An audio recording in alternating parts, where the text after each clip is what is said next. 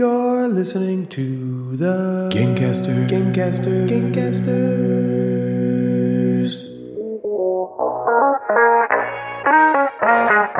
Natalie, Jeff, and Ryan are the Gamecasters, and they do a board game show, inboxes, and nooks of games, and top five lists, and sometimes there's fart jokes. Well, hello there, gamers, and welcome to episode 73 of The Gamecasters, the show that many highly respected people in the industry call. Oh, you still do that? yes, every time a new episode drops, you can hear the collective sigh of the world. To quote the great Obi Wan Kenobi, every time a new episode drops, there's a disturbance in the Force, as if millions of people suddenly cried out in terror and were suddenly annoyed. And that's what we strive for here at the Gamecasters fear and annoyance, because that's almost a complete certainty with every episode of ours. So it was just recently my birthday, and man, this one is stressing me out. I turned 39 on Friday. Oh, so yeah, this is the last year I can still make the argument that I have any sort of youth left in me because you can bullshit your way out of saying you're like old when you're in your 30s. You know, you're like, oh, it's my dirty 30s and this is the best decade of my life. But once September 10th hits of 2022, the only people I'm considered young to are like my grandma and like the Rocky Mountains. Well, maybe the Wow, good you're news young. is this, maybe this decade wasn't so great to you, so maybe the next one will be the best decade. okay, that's life. true. So but- instead of dirty 30s, what's the rhyme for 40s? yeah, what's 40s? Sporty, 40. There you go. Ryan's be playing a shitload of I'm tennis. going to be really in shape. I like that. But yeah, I feel like everyone else is like, oh, you're getting old. I always imagined by the time I was 40, I'd be an incredibly refined dude with like salt and pepper hair, waking up in a three piece suit, carrying a briefcase, salt and beard. saying phrases like, I know the market is fluctuating, but my investments are sound. but instead, I'm just as immature as I was when I was 13. I have actual salt and pepper in my hair because I eat like the Tasmanian devil. I wake up in my birthday suit carrying a cheesecake and saying phrases like, the farter from Fartsville farts fartingly from afar. yes, we grow older, but we don't grow up like I once thought and hoped. If I'm still doing this nonsense in my 60s, there's no hope for the future. the main problem is I can't really seem to help it. Above all else, I just want to have a good time and have fun. I'm not one of those people who are like, oh man, even if I won the lottery, I'd still work because I just can't sit still. You fools! No, Yeah. no. You fools! Definitely you would willingly go to work if you didn't have to? No. No, that's so stupid. I, I uh, aren't there like a billion things you could do that you could find to do instead of enjoy? working? Yeah. Yeah. If you have, if Yep. you like won the lottery.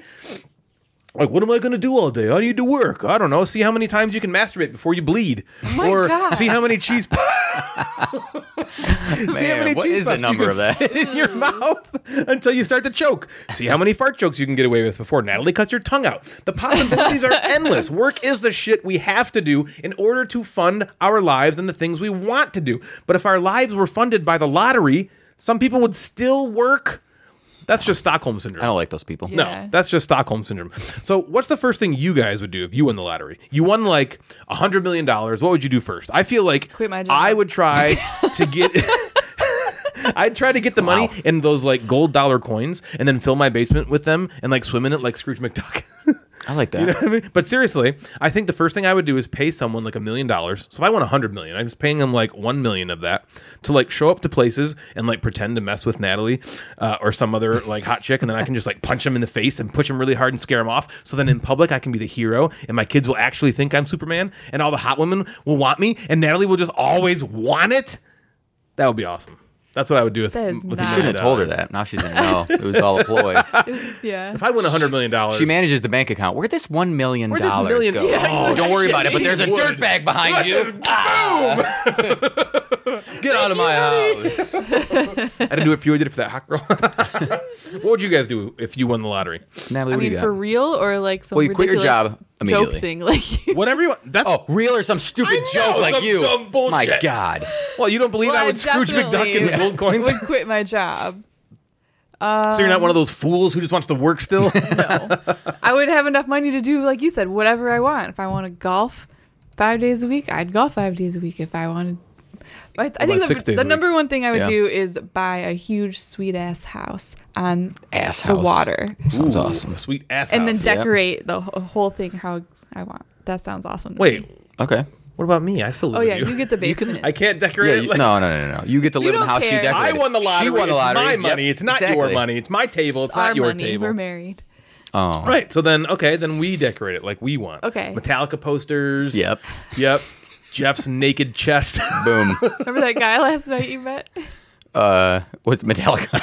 Was oh, it- the Metallica Yeah, guy. they're Oh. like he got introduced and they're like he likes Metallica too, and then they both started talking about Metallica really quick, really fast, and like really excitedly for like five minutes straight. We were. ever tell you like this? Wait a minute, I was- got listen, the was- with that one. 2000 when they came out. Oh, remember it was Y2K? We were all scared. Oh, oh, that Ted Nugent came Did out you guys just the the. Natalie and whoever was? Did you guys just like back away? You were like, well, they were "Oh, about to leave leave, and she's alone." like, she's like, I guess we're not going to leave yet. You can't drop something that awesome about somebody and then and then so there was that guy who was about Metallica and then there was another guy there who was just liked The Office as much as we do.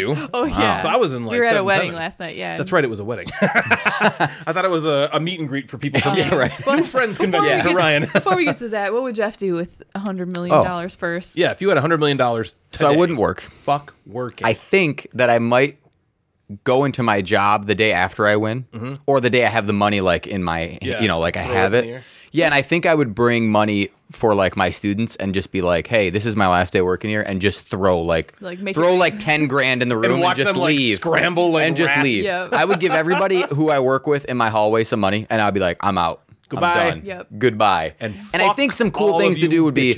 I would buy a house. So Devin and I have talked about, and I have talked about buying a house on a lake, but close. I'm not moving somewhere Mm-hmm. No, no, because all no, my friends yeah. and family are here. Why don't you buy a And lake? I'll buy a Put lake. the lake in front of your house now.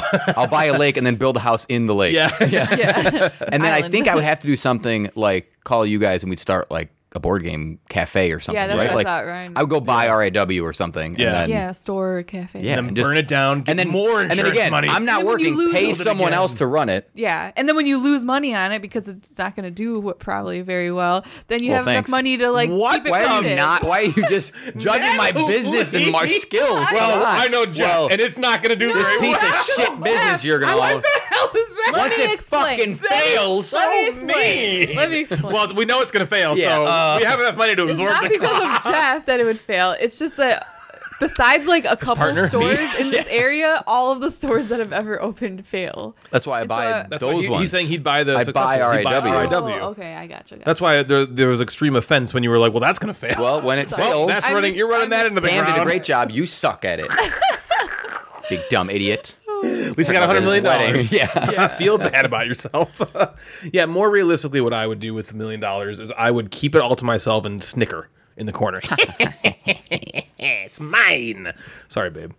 What's yours is mine, and what's mine is mine. Boom. That's what he always says. That's what he always says. ever say, say that all the I time. don't ever say He that. says what's yours is your, or he says what's yours is mine, and what's mine is mine. I've mine. never said this was the first time right I've now. ever no, said that. you've said that at least twenty times.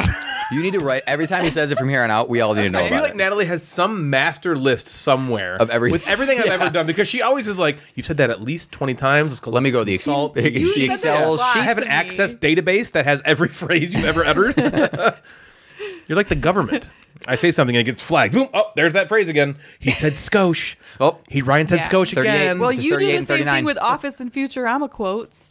I do that to You you. just know every single one. You store it in your brain. I just choose to store Store Ryan about quotes. You. That's funny. Ryan Yeah. quotes. You're basically brain. watching an uh, everlasting episode of me. It's like a Truman. Show, but Ryan. yeah, show. You Ryan, the Ryan have it show. in your head. God damn it. Ryan's World.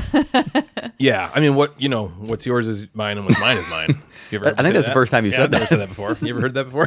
what's up with you, Jeff? So we started school last week. Mm-hmm. So it was my first week of school, Devin's second week of school, and You've I'm never been to school before? Freaking exhausted. Um, Yeah, I'll bet. Well, after That first a whole year week- of not having to Yeah. like, go in and teach. This so this was the first time in 18 months I had kids in my room and it felt kind of like school. We're all wearing masks, but that's that's fine and the kids Like have been ski really masks? awesome. Yeah, just like full mask, like Halloween Gonna Jason rob a masks. joint. Yeah. no one said what kind of mask you had to wear. Hey, just wear a mask. Just wear a mask. Which is fine. The kids have been really awesome about wearing masks. I thought it would be, you know, some tension or some whatever, but they've been really great about keeping masks on and it hasn't been as awful as I thought it was going to be. I'm not like, oh, I can't breathe or I'm sweating or no, it's been really good. And I'm just happy to kind of have that structure and to be back in front of them. and I think cool. they're also happy, you know, for how much a 14 year old can actually be happy Does about it something. feel like a lifetime ago that you were in that setting? Yes. that's gotta be weird. And for them, the same the same thing too. And so I teach at a high school, ninth through 12th, 12th grade, and you know, two years without being in the building. I have ninth and tenth graders that have never been in this building. Wow. So Wow. they don't know where the bathroom is, where their classes are. So What idiots. Now there's yeah, dummies. God, look for signs It's or the one something. labeled bathroom, Yeah. dumbass. so it's like now we have 500 kids in the building that have no idea where they're going and what they're doing. So everybody's trying to kind of help each other. So we're all getting settled. Yeah. It was just an exhausting week, and we moved to like block scheduling, so classes are an hour and a half. It was just really exhausting. But what's really random that happened to me yesterday, nothing to do with school. okay. I was playing around with Jack. I was like picking him up, swinging him around. He he wants to like spin around in circles. Okay. Jack is Jeff's son. Something happened, and yeah, yeah, it's like a We get. like a- I feel like, like we a get random 150 friend. new Yeah. followers every. Yeah. Yeah. New listeners every episode. Just some ran- a friend of mine I just picked up, spinning him around. Uncle Jack. or someone grown. Uncle, Yeah. Uncle Jack losing my Yeah, I was just spinning him around. So my son, who's two, I was picking up, spinning him around, and something happened, and he poked me in the eye. Okay, and we've all been like poked in the eye or Yeah, poked it's like yourself. ah. I have never been poked in the eye this hard in my entire life. Did you I was him? immediately crippled. Like He like, I put him floor. down and I just I like went down to the ground. oh. And immediately it was like I had a pounding headache. My body oh. wouldn't let me open my eye. I was like Oh. I was like my eye's going to it's going to fall You're out of my head. my I'm like eye out. something bad has happened. So did he like? He it just like went back really far. Did it? Feel yeah, like, like it must have in the oh, brain? like like I was punched in the eyeball. Oh. Um, and Natalie's like covering her eye because I know Yeah, you can like, No, feel like it. Like, feeling. So I like went down and Devin's like, "Are you okay?" I, I don't know. So I I went and laid like on our bed just. And I physically could not open my eye. Did you- My did- body was like, do when it "Nope, you are not opening it." Were you just like, I put him down. What the He fuck, was bro? concerned. I was like, I gave him a hug. I'm like, "It's okay, buddy." He's like, "Hurt your eye, hurt your eye." He was like worried, so I gave him a Yeah. hug. I'm like, "It's okay." Yeah. So You for like did the this rest of to the me. day, he kept yeah. I pushed him. You did this. I opened his eye and poked him. How's this feel? so you know how it felt. But it was like I had I took Tylenol. I was like I had a headache, and I told Devin I was like I can't I can't. We were about to go out to Costco or something. I was like I can't go with you. I'm like I can barely open my eye. I can't do anything, and it took an hour for me to be able to like open my eye. That's crazy. And you think you like I immediately it? thought I thought for a while that I'm like it's scratched. It's cornea scratched something. I need to go to the doctor. And then to, I closed my eyes for a while. I sat on the couch for an hour and just with my eyes closed. You can't see. My mouth has been And- agape yeah. this whole time. So my I oh. with my um, eyes closed, not sleeping for an hour on the couch, just thinking, all right, this feels okay when my eyes are closed, but when I open it, it hurts. When I blink, it hurts. Thankfully, I got my eye open, and you were penetrated. Yeah, yeah, I got poked. Yeah, you were violated. And this morning, mm. thankfully, I woke up. It's not as red. It. You guys didn't say anything about it when I can came see? over, so I can see okay. Good. I really You drove thought here, It doesn't look And- like anything happened to it. Looking at you, Okay, I Yeah, I would, didn't I would because have I no thought I'm like, well, I'm gonna go to school on Monday with a mask and an eye patch because something happened. But thankfully, Yeah, it- it's time to learn it about recovered. history. yeah, it recovered, but man, it was scary in the Was it with moment. his finger? I think so. It was just all happened so fast. I'm pretty sure it was a finger. oh god. Wow, that yeah. Yeah, it so he was- was just like, Yeah. sh- like it just probably just shot mm. right in. I do oh. not like eye stuff. That Yeah. You were, freaks me you were out. just scope. Remember It hurt. that, that thing That's- that happened to my mom? yes. You can't just say stuff like that. I know. I know. I was gonna explain. Oh, Okay, okay, go ahead. okay, okay. This thing happened. To You my remember? mom. Okay, cool. Next. No, And it, like, on the freaked air. Me out. She like, what was she doing? She had some Sucking sort some of. She had some sort of. Um, That's what she was doing. Natalie's mom. yeah. I Natalie's know. mom. It wasn't some random Natalie. bird. She had some sort of eye surgery. I don't even remember what it was for. It was. I remember whatever it was. It wasn't like medically necessary. It was like a, you know, Elective surgery. elective surgery. Yeah. It wasn't um LASIK because she already had LASIK, but it was something else. And so she had the surgery, Pupil enlargement. and then she, she like had to go back to get it checked out, but she couldn't drive or something. And so like She's a terrible driver. I went and, I with like- one, and with one eye. I don't yeah. even remember the situation, but like I went to her house to pick her up and her eye was like enormous. Like it was like bulging out of her head. Like Mad Eye Moody. it was like it was like freaking me out and so like i like drive her there and they like look at it you know and i was trying to like be cool almost like with the kids you know she's like, like, does it "Don't- look bad because she don't can't look at me." see you know anything It's not good. It's not good. she had to like Does it look bad? she well, had it's to not like good. talk to her phone to, to be what to see what time it was she had to be like siri what time is it? Yeah. it because she couldn't even see her phone Yeah. you know We were So she worried got about her eyeball for a while. enlargement. Yeah, she yeah did. and well, so, you know, like, guys like those big eyes. The huge eyeballs. she's like, "How does it look?" I'm like, "It's not, it's not that It's bad." fine. You know, and I was, You look and I great. think, I think like The lighting in here is wonderful. You're glowing. yeah. I'm not gonna make this long. Like your story. son is an but eyeball. Basically, like I took her to get like check it checked out, and the doctor didn't seem that concerned. It was just really swollen, and even when we were like, I was like walking her into the office, she was holding my arm like she was a blind person, and I was like, oh my god, is she gonna be blind? Am I gonna have to take care Yeah, of her? Yeah, we did think that for a like, while. Yeah, I was like freaking Man. out Because it lasted for a long time. It was like yeah, probably like a week or so, and then it went back to normal. Felt like everything longer was than fine. that. But like I remember after I, shrunk dropped her, down. I dropped her back off at her house, and I like, like Elmo. and I was like, should I be like leaving her alone? And I got back in my car, and I was like, I think I almost started crying because I was like, oh fuck, I was like, because I was trying to hold oh, it together. yeah. like, Oh, my like, God. run her eye. she looks so bad. You can't say lied to her face anymore because her eye is her Yeah. face now. Right, I like- just lied right to her eye. She looked like Mike Wazowski. Ah, I told you, I was like, I'm so glad she couldn't see my face because I was probably like, She's a cyclops. oh man.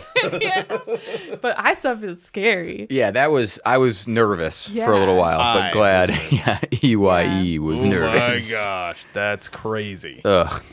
I also found this other story on Reddit that I have to tell you. I love that stuff. Reddit is so man. Reddit, Reddit is so great. wonderful. There are some amazing like sub pages. So this is on the the TIFU, which is today I fucked up. I was like, okay. I've So the today I fucked up subreddit is amazingly funny. The Okay. stories on there are great. So this one is this is gonna go along. Well, not because it's Ryan's birthday, but this is a birthday story. All right. Okay. Well, it's dedicated to me. It's dedicated to you, Ryan. Thank you. So this is from a young woman. She says, It was my birthday and I was working late. It was in the middle of the week and I wasn't expecting any get together of any kind. And my boyfriend texted me that he couldn't wait for me to get home. He had a big surprise waiting for me in the basement. His dick. Let me give you some context here. we have a fully furnished basement with a bar. There's also a bedroom down there. And many times we have few we have a few drinks and do some adult things down there. Okay. I got home, took my clothes off in the kitchen, left on my heels, so naked heels, and proceeded downstairs. It was Hmm. Surprise dark, party. except a hallway light leading me to my impending doom. As I got into the basement, the lights came on, and my entire family, including small children and elderly grandparents, jumped out and yelled, Surprise! Oh my no, god. she's naked. Except I was naked and wearing high heels. I ran upstairs, hid in the bathroom, and cried. Oh no. The worst part oh, was no. so this, apparently this isn't even the worst. The worst part was my family wouldn't accept that I was too embarrassed to continue the gathering. They stayed until I came out, and we had to go through the whole birthday party, cake and everything. After that had just happened, most embarrassing day oh of my, life. Oh my god. that is Why would she do that? I, I mean, okay, I get that. Like, okay, my past experience, we do some dirty stuff down there, but wouldn't you still like?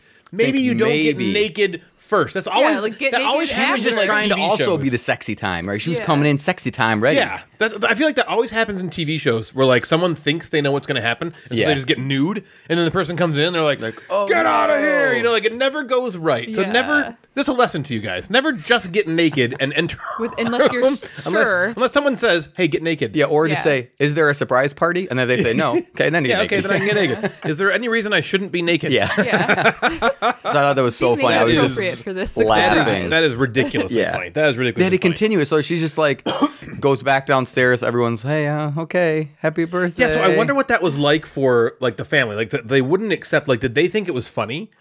You know, or were they just like, "We're not leaving until you just fucked us over. We're not leaving until Is you get back like- here and eat this cake." Yeah, is there someone who just thinks it's like hilarious? Some like cousin who's like, oh my god, that was the funniest fucking thing, or grandma who's mortified and Yeah. is embarrassed. You know, you there's have probably this. breasts. Or like a five year old kid who's like, What's all that hair? What's that? Oh, Ew, God, Natalie, My God, what's all that I, hair? I would assume in the story that if she's naked in her high heels, she shaves. She's probably comfortable enough. She shaves down She probably looks good too. She probably looks comfortable. That's She's what- comfortable enough to take it all off and walk down the stairs in high heels.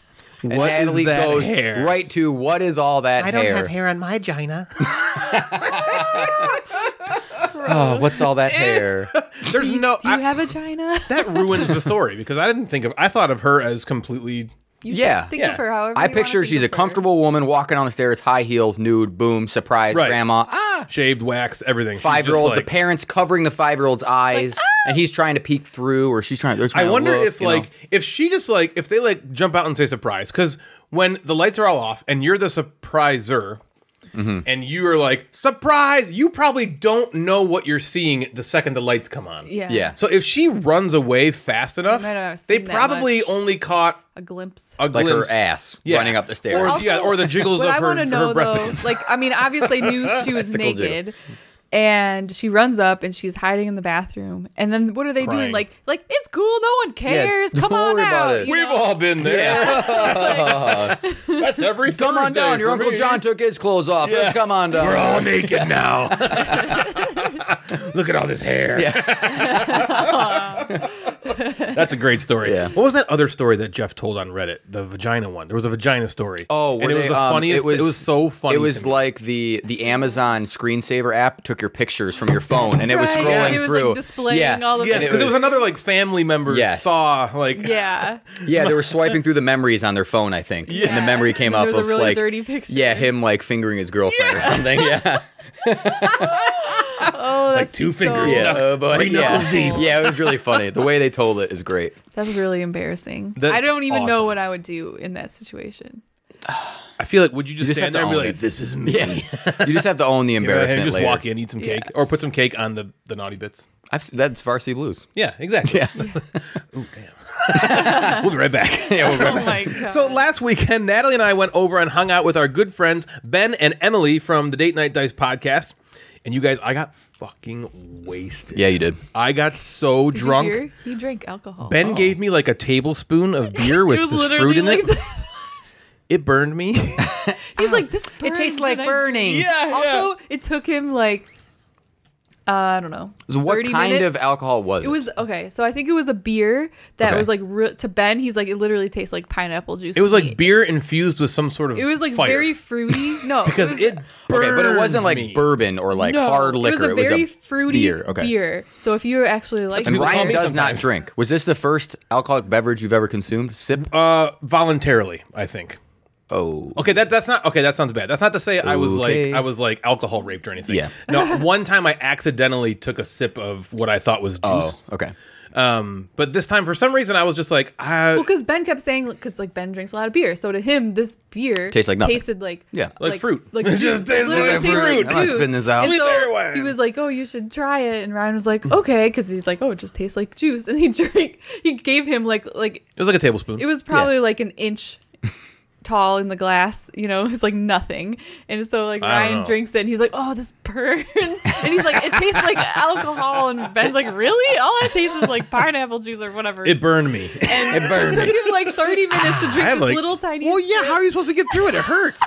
drinking hurts. I didn't know drinking hurts. Or just so dump bad. it out and not tell anybody. It hurt. Just be like, I didn't like it. I was I was like, I was interested. you wanted to fit in with the cool guys. yeah, I was he was interested. like kind well, of and then like, I want to Emily, see what this is all about. and then Emily gave me like the sake glass filled with apple cider. Wait, I'm not supposed to call it that. it's not apple cider. think Apple it cider is what you get from a cider mill. It's called hard cider. Hard apple cider.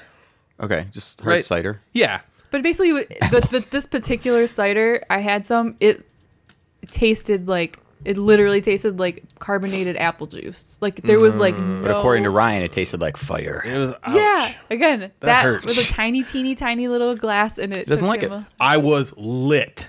I was. We brought the kids, he was and they had such a wasted. great time playing with Liv, Elsa, and Calvin. We ate our weight in Merlot cheese and basically just engaged in hedonistic activity all day and all night. It was a blast. And on top of all of that, we actually played some games. Yeah, I was very jealous. I saw you guys Yes. playing games. I just Yeah. couldn't make it out that weekend to hang out with you One guys. of the but games it was was- seemed Can really Jam. fun. Yeah, we played Can Oh, Jam. man. Well, because I had an Seemed extra like a really Can fun Jam, so time. I brought that over because we had an extra one because my aunt Oh. gave it to us a while ago, and bet we, we were talking about it with them. Had They were Ben like, oh, played oh, it we before? love- Yeah, he had played it played one it time. one he was like like, that would be I love it, and I was like, dude, I have an extra one. I'll just bring it over. You can have it. And so they played. Cameron got so mad at you can guess Uh-oh. Lexi? Lexi's first throw Right through the hole. right through the hole.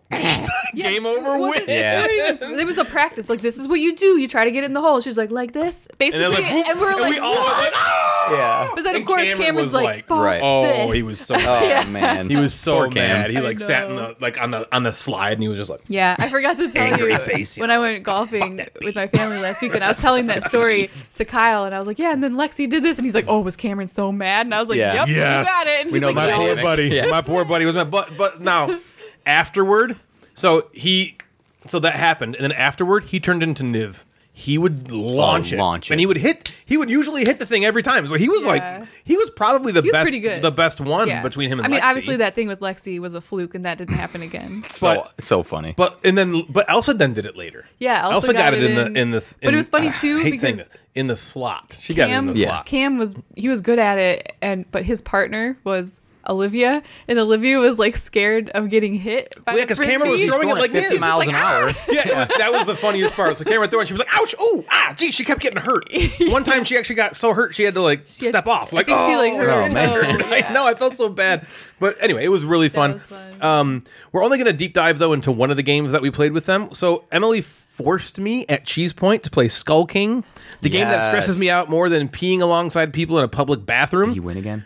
Uh, no, I didn't win. Okay. I got No. th- we, there was five of us playing because they had a friend of theirs come over to like pick up a like a USB He was cable or borrowing something. something. and then they made him stay and play games. And Ben's like, "We're gonna make you play Skull King," and so he played Skull King. Okay. He won by like a thousand Oh, yeah. points, But I, I mean, I will say, and then Natalie, and then me. I thought that it was more fun than the first time we played it. Okay, good. I didn't hate it. I love it. It's so fun. It was. It, it actually It was, was really fun. fun. Good. I'm Yeah. not gonna lie, it was really fun. Um, we also played the crew and Dice Throne, which we were going to talk about, but we we feel like it wouldn't be fair for us to review after just one play, as neither of us feel like we really got the true Dice Throne experience. I rolled so well that I only activated one power And I rolled game. so bad that I didn't get to do much. she like there was a couple turns she could literally do nothing. That's a bad yeah, feeling. Ben's like, uh, I don't think you can do anything. And yeah, that like, sucks. uh, That the, the fact that that can happen, I hate. I, I like. I don't. I don't Yeah. like that.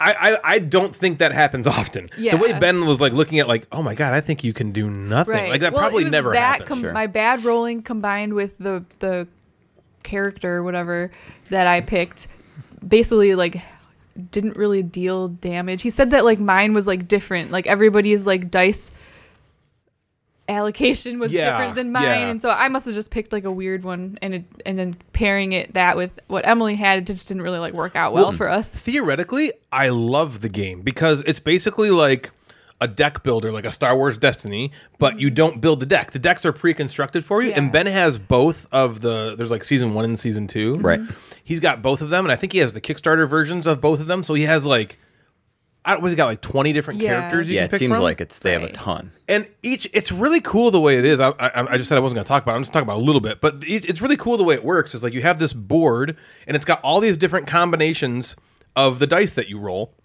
And if you roll these, you know, it's a Yahtzee style game, so you roll and then re-roll and then re-roll, uh, stopping anytime you want to, and then. If you get a combination on your dice that match one of these things on your player board, you activate that power, which is usually attacking, or it could activate a special token ability that you can place on somebody, or um, defense, right? And so theoretically, that's really cool. Our play did not go well, even for me. I rolled. I probably dealt the most damage of the four of us. Yeah, you I killed it, but I only I kept rolling this exact same thing on like my first roll. I'm like, oh, well, I can just, do this I one. can just do this one. Yeah, why, why would I? Why would? I not do? Yeah. You know, and part of me was like, well, I want to see what these other th- abilities do, but I was like, why? That would be stupid of me to not do that. No, you're So- totally right. It's we playing it one time. Yeah, you can't review a game that that random yeah, after not- one one play. So we would need to play that one again uh, before giving it a review. But the other game we played that we enjoyed so much, spoiler, uh, that I bought behind Natalie's back, and she's just finding out about it right now, is called So That's. Close. Yeah, she knew. I Yeah, told him she knew. to You were buy supposed it. to play along though for the Where is it? for the clicks. Isn't it supposed to be here? Yeah, it was supposed to be here on my birthday, and it's right now. The shipping buy thing it says from? pending. Um, cool stuff. I'll just buy it from Amazon. See if I can get it first. I tried. It it, it, was was, out of out, stock. yeah. I mean, it might, it might be in now. Anyway, the game is called So Clover, um, which Hopefully, we get it before Gen Con and we can play it there. I'm in. Let's let's hear about it. Let's talk about it. I'm so sorry. I know. We're, Welcome you know we're like doing a podcast now. so Clover, uh, which is a funny take on So Clever, I'm going to guess, right? Yeah. But it's a Clover. It's a party like a clover. cooperative word association game that plays three to six, published by Repos. It's a game that feels one part Codenames and one part just one. Basically, the way it works is you have a player board that's shaped like a four leaf clover, and it's um dry erase. Yeah. it's green, but it's cool, but it's green dry erase. Okay, and so it's shaped like a four leaf clover. In the middle of the player board, you randomly place four cards in a two by two grid. Each card has a word on every edge. The words on the cards that are on the outside edges become the words you're trying to associate. So, it uh, since it's a four leaf clover, each leaf of the clover will have two words. This is much easier if you're looking at the Yeah. picture. but if not, bear with me. So let's say one of the leaves, I have two words that are insect and girl, okay? Well, with a dry erase marker, you are writing on the leaf a one word clue that you feel associates with those two words, right? So I might write ladybug, okay, on there. So you can see insect and girl would, would work for ladybug, right? Um, I do that with the three other leaves that also have two random words on them. And then after I've finished, I remove all the cards from my board, uh, flip the cards over, shuffle them up together, and then draw one card that wasn't involved. So I shuffle them all together. I do that. Um, we all do that. We're all doing that at the same time. but then, so starting with me, every other player, so this is cooperative, every other player takes the cards that I shuffled and flips them face up and looks at them. And looks at my player board that now all my player board has now are the words that I wrote on the leaf. So you guys see Ladybug, and then you see all the cards laid out, and you're like, okay, what matches for Ladybug? And you're trying to basically recreate the board that I had when I was thinking of the clues, right? um, so you know you'll you'll see ladybug and you might be like, oh, okay, here's insect. That has to be one of them. Uh, what else could be there? Another card might say spot, and you're like, okay, maybe it's insect and spot. Ladybug, that would be perfect. Even though girl Yeah. was one, right? Or so another thing is like because there's two spots, so you pick. Let's say you're like pretty sure insect belongs to ladybug, but there's two spots for under ladybug that you can put it. So you're trying to also look at the other side of that square card to see if that also lines up. It's like a Jets this four-corner pizza. or this side. Man, yeah. that's good. right, delicious. Yeah, Yeah. So yeah, exactly. So the cards you're placing are two by two. Each card shares a common uh, corner. Okay, so that might actually help you because if spot Yes. the other side if of the other spot side of spot sense, doesn't work for the other word, but oh, girl does. Yeah. then yeah, then you would you would potentially know how like okay. So once everybody places their cards back, once you guys place your cards back on my board, how you think I originally had them, you say, okay, we're done. Is this it? And I either say you're right, and if you're right, uh, you get a certain number of points. I think it might be dependent on the number of players that play. It was six points. Was like, But you get f- if you get it right on the first try, you get two bonus points. is it just bonus So points? you- it's not means- so dependent you on the get- number of players I don't though. think so. So you get four for getting the, all four right, plus two bonus points for getting them right on the first try. If you're wrong, all I do, I, I don't say anything. I just remove the cards that you placed incorrectly, and then you get one more chance to do it. Okay. And so then you look at the ones you got wrong, and you're like, oh, it's probably these two. And then whatever you get right after that, you just get one point for each card you got correct. Mm-hmm. You don't get the bonus on the second time. So we just go around like that until everyone's board has been dealt with, and then we total up our score. And it's uh, And so, like you said, it's kind of like just one where it's like you're doing individual, you're guessing each person's individually, like what they did, like just one, but you're on a team where your score is together. So you're Yeah. trying to get like the best score as a group. Just yeah, like you're just trying one really as you hard to can. get. You want the group to guess your like stuff, like a just Yeah. one, like like your just one. collective Yeah. scoring. Correct. Sure. Yep, exactly. So things I liked. First of all, I love word association games. They're super fun, right? Yes. Codenames are my favorite. Decrypto is great. Just one's fun. Medium, Letter Jam. There's a lot of them, and they're really all a good time. So Clover fits right in with these. And still manages to feel different enough that I think it warrants a place in a collection that already has all of those games I just mentioned. Um, hence, we just bought it. My favorite part of the game is the second part figuring out what everyone else did and why. If you're just completely hammered like I was, because I was so drunk, you find interesting ways to stretch the rules with your clues. like I had the words ink and limit. And I could not, for the life of me, Oh, figure Ryan out cheated. what to do. I could not figure out what to what to like, ink and limit. I'm like, what do I? How do I write one word to associate this? So I wrote the word speed, but I wrote it like really thick. like thick. big block letters. like I use a lot of ink, All right. and they got it. Why not? Yeah, I don't know if that's I don't know if against that's the rules cheating. or Maybe not, it's not. but they got it, and it was it was really funny. You know, once that happened, Yeah. and it was it- it's a game, and we'll talk about this when we get to a game that Jeff's talking about. It's a game that it's almost more fun when you allow stuff like that to happen because it's one of those games where the points don't really matter. Yeah, it's just fun playing. like it. okay, we got 22 points. Next time we got this time we got 24. Like who cares? Right. It's it, the fun is figuring it out and and making it fun for the group. Uh, there was a really high level of fun factor to it, and I, that's what I liked a lot. Things I didn't like. So the cards have wildly different words on them, and there are times, lots of times for me, where it felt impossible to associate the words on the cards. It felt like there's no way. Like I don't know how I would have strung ink and limit together. Maybe there, maybe you listening out there, you think of one that's like, oh, so simple as this, but I could not do it.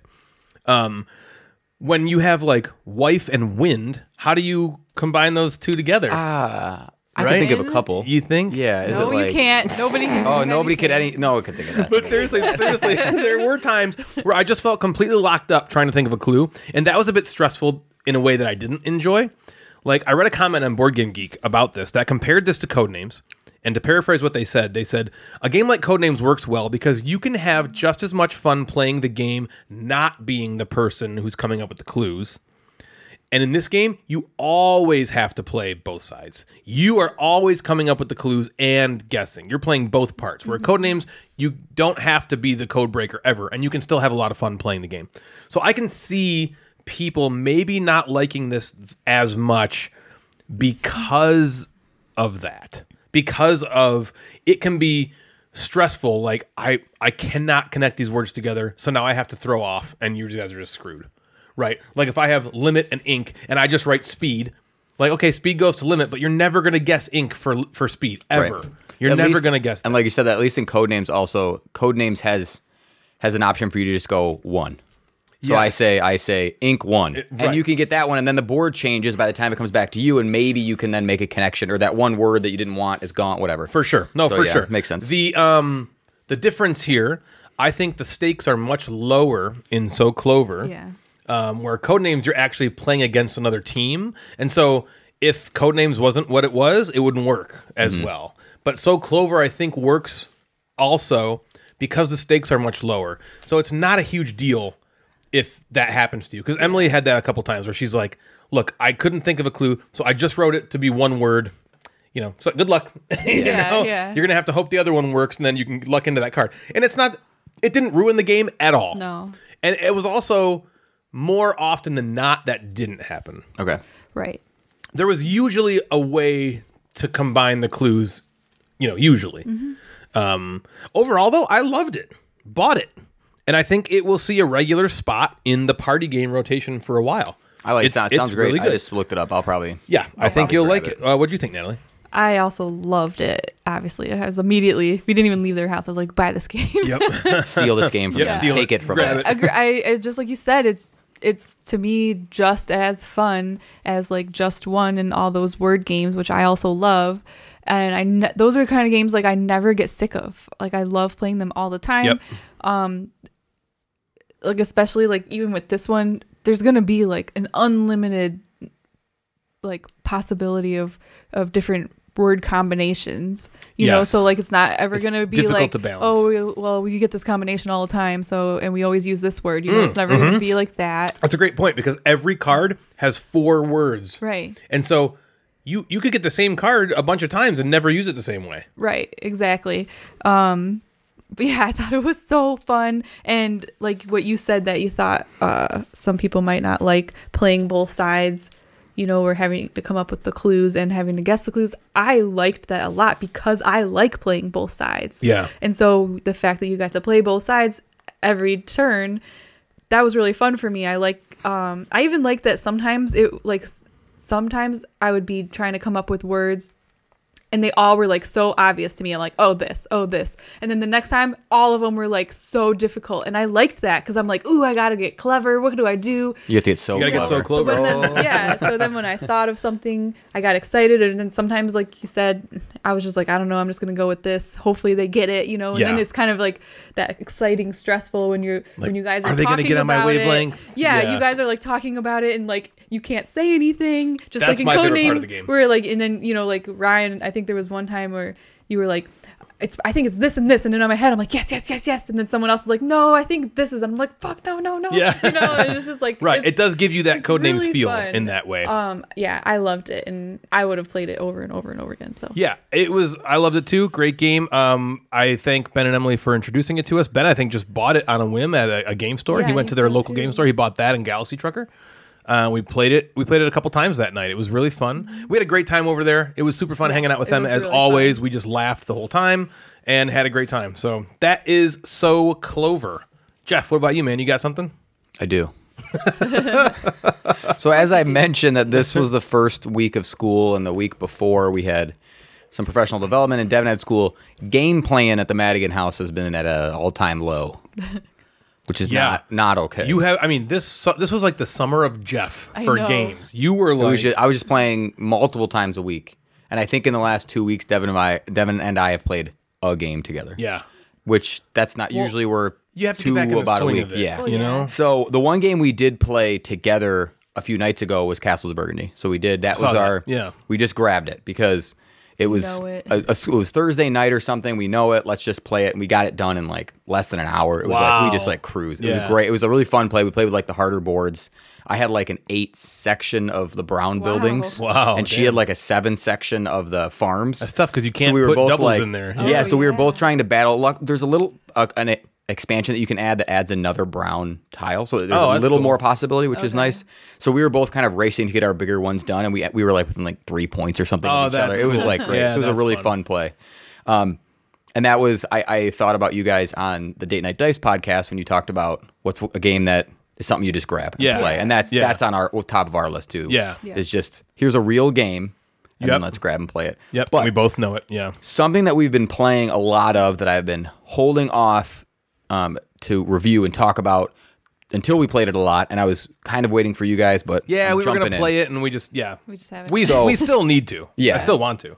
So this is this goes you know right along the line with So Clover. This is a game called Gloomhaven: Jaws of the Lion. Shit. about Basically, the I think it's just a same- re-theme. I think So Isaac Clover. Childres did So Clover Yeah. as well. You know, he had a million dollar Kickstarter Actually, what I heard for was it. I heard I heard that So Clover was designed first, and Jaws of the Lion was born Oh, like a from spin-off the design of it. Yeah, Kinda Oh, like yeah. patchwork Yeah. Seems field right. for, uh, yeah. a piece Patchwork for- and a piece for Odin. Yeah. This is the same shit.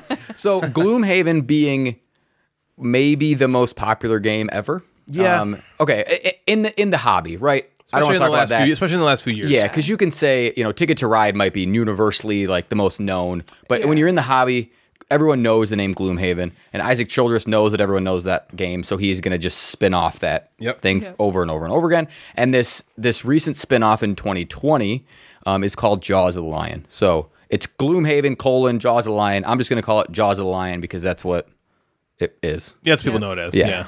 It came out in 2020 and it's already number five on Board Game Geek. And it's it was basically just billed as like Gloomhaven Light. It is Here's an Gloomhaven Light. introductory Yeah. Gloomhaven, and it's number five. and it's number five. And and Frosthaven will come out, and I'm sure that will also Number two or catapult number one. itself Top up 10, there. yeah. So good on him. hey, that's Hey, cool. yeah. Yeah, It works. People love And it. And like Ryan said, advertised as Gloomhaven Light, and they even took it one step for, farther and said it is actually the events that take place before Gloomhaven. It's a prequel. It's prequel Gloomhaven. Cool. Oh, why do you look like that? Pretty cool. I don't know. Pretty cool. know. Okay, okay. Natalie just makes faces sometimes. I'm just smiling. Yeah. So Jaws of the Lion and and Gloomhaven itself are are advertised as a cooperative Euro-inspired tactical combat game. really. Yeah. Huh. So I think the Euro inspired is going to come along Yeah, the with card this, this card play. Yeah, for sure. Um, where players are working together, which is wonderful, to fight off monsters. And in Jaws of the Lion, the the overarching theme is there are this mysterious disappearances that are happening throughout the city. Does that come through? I don't know. It's just like you're fighting things. Yeah. Think of an Ameritrash game.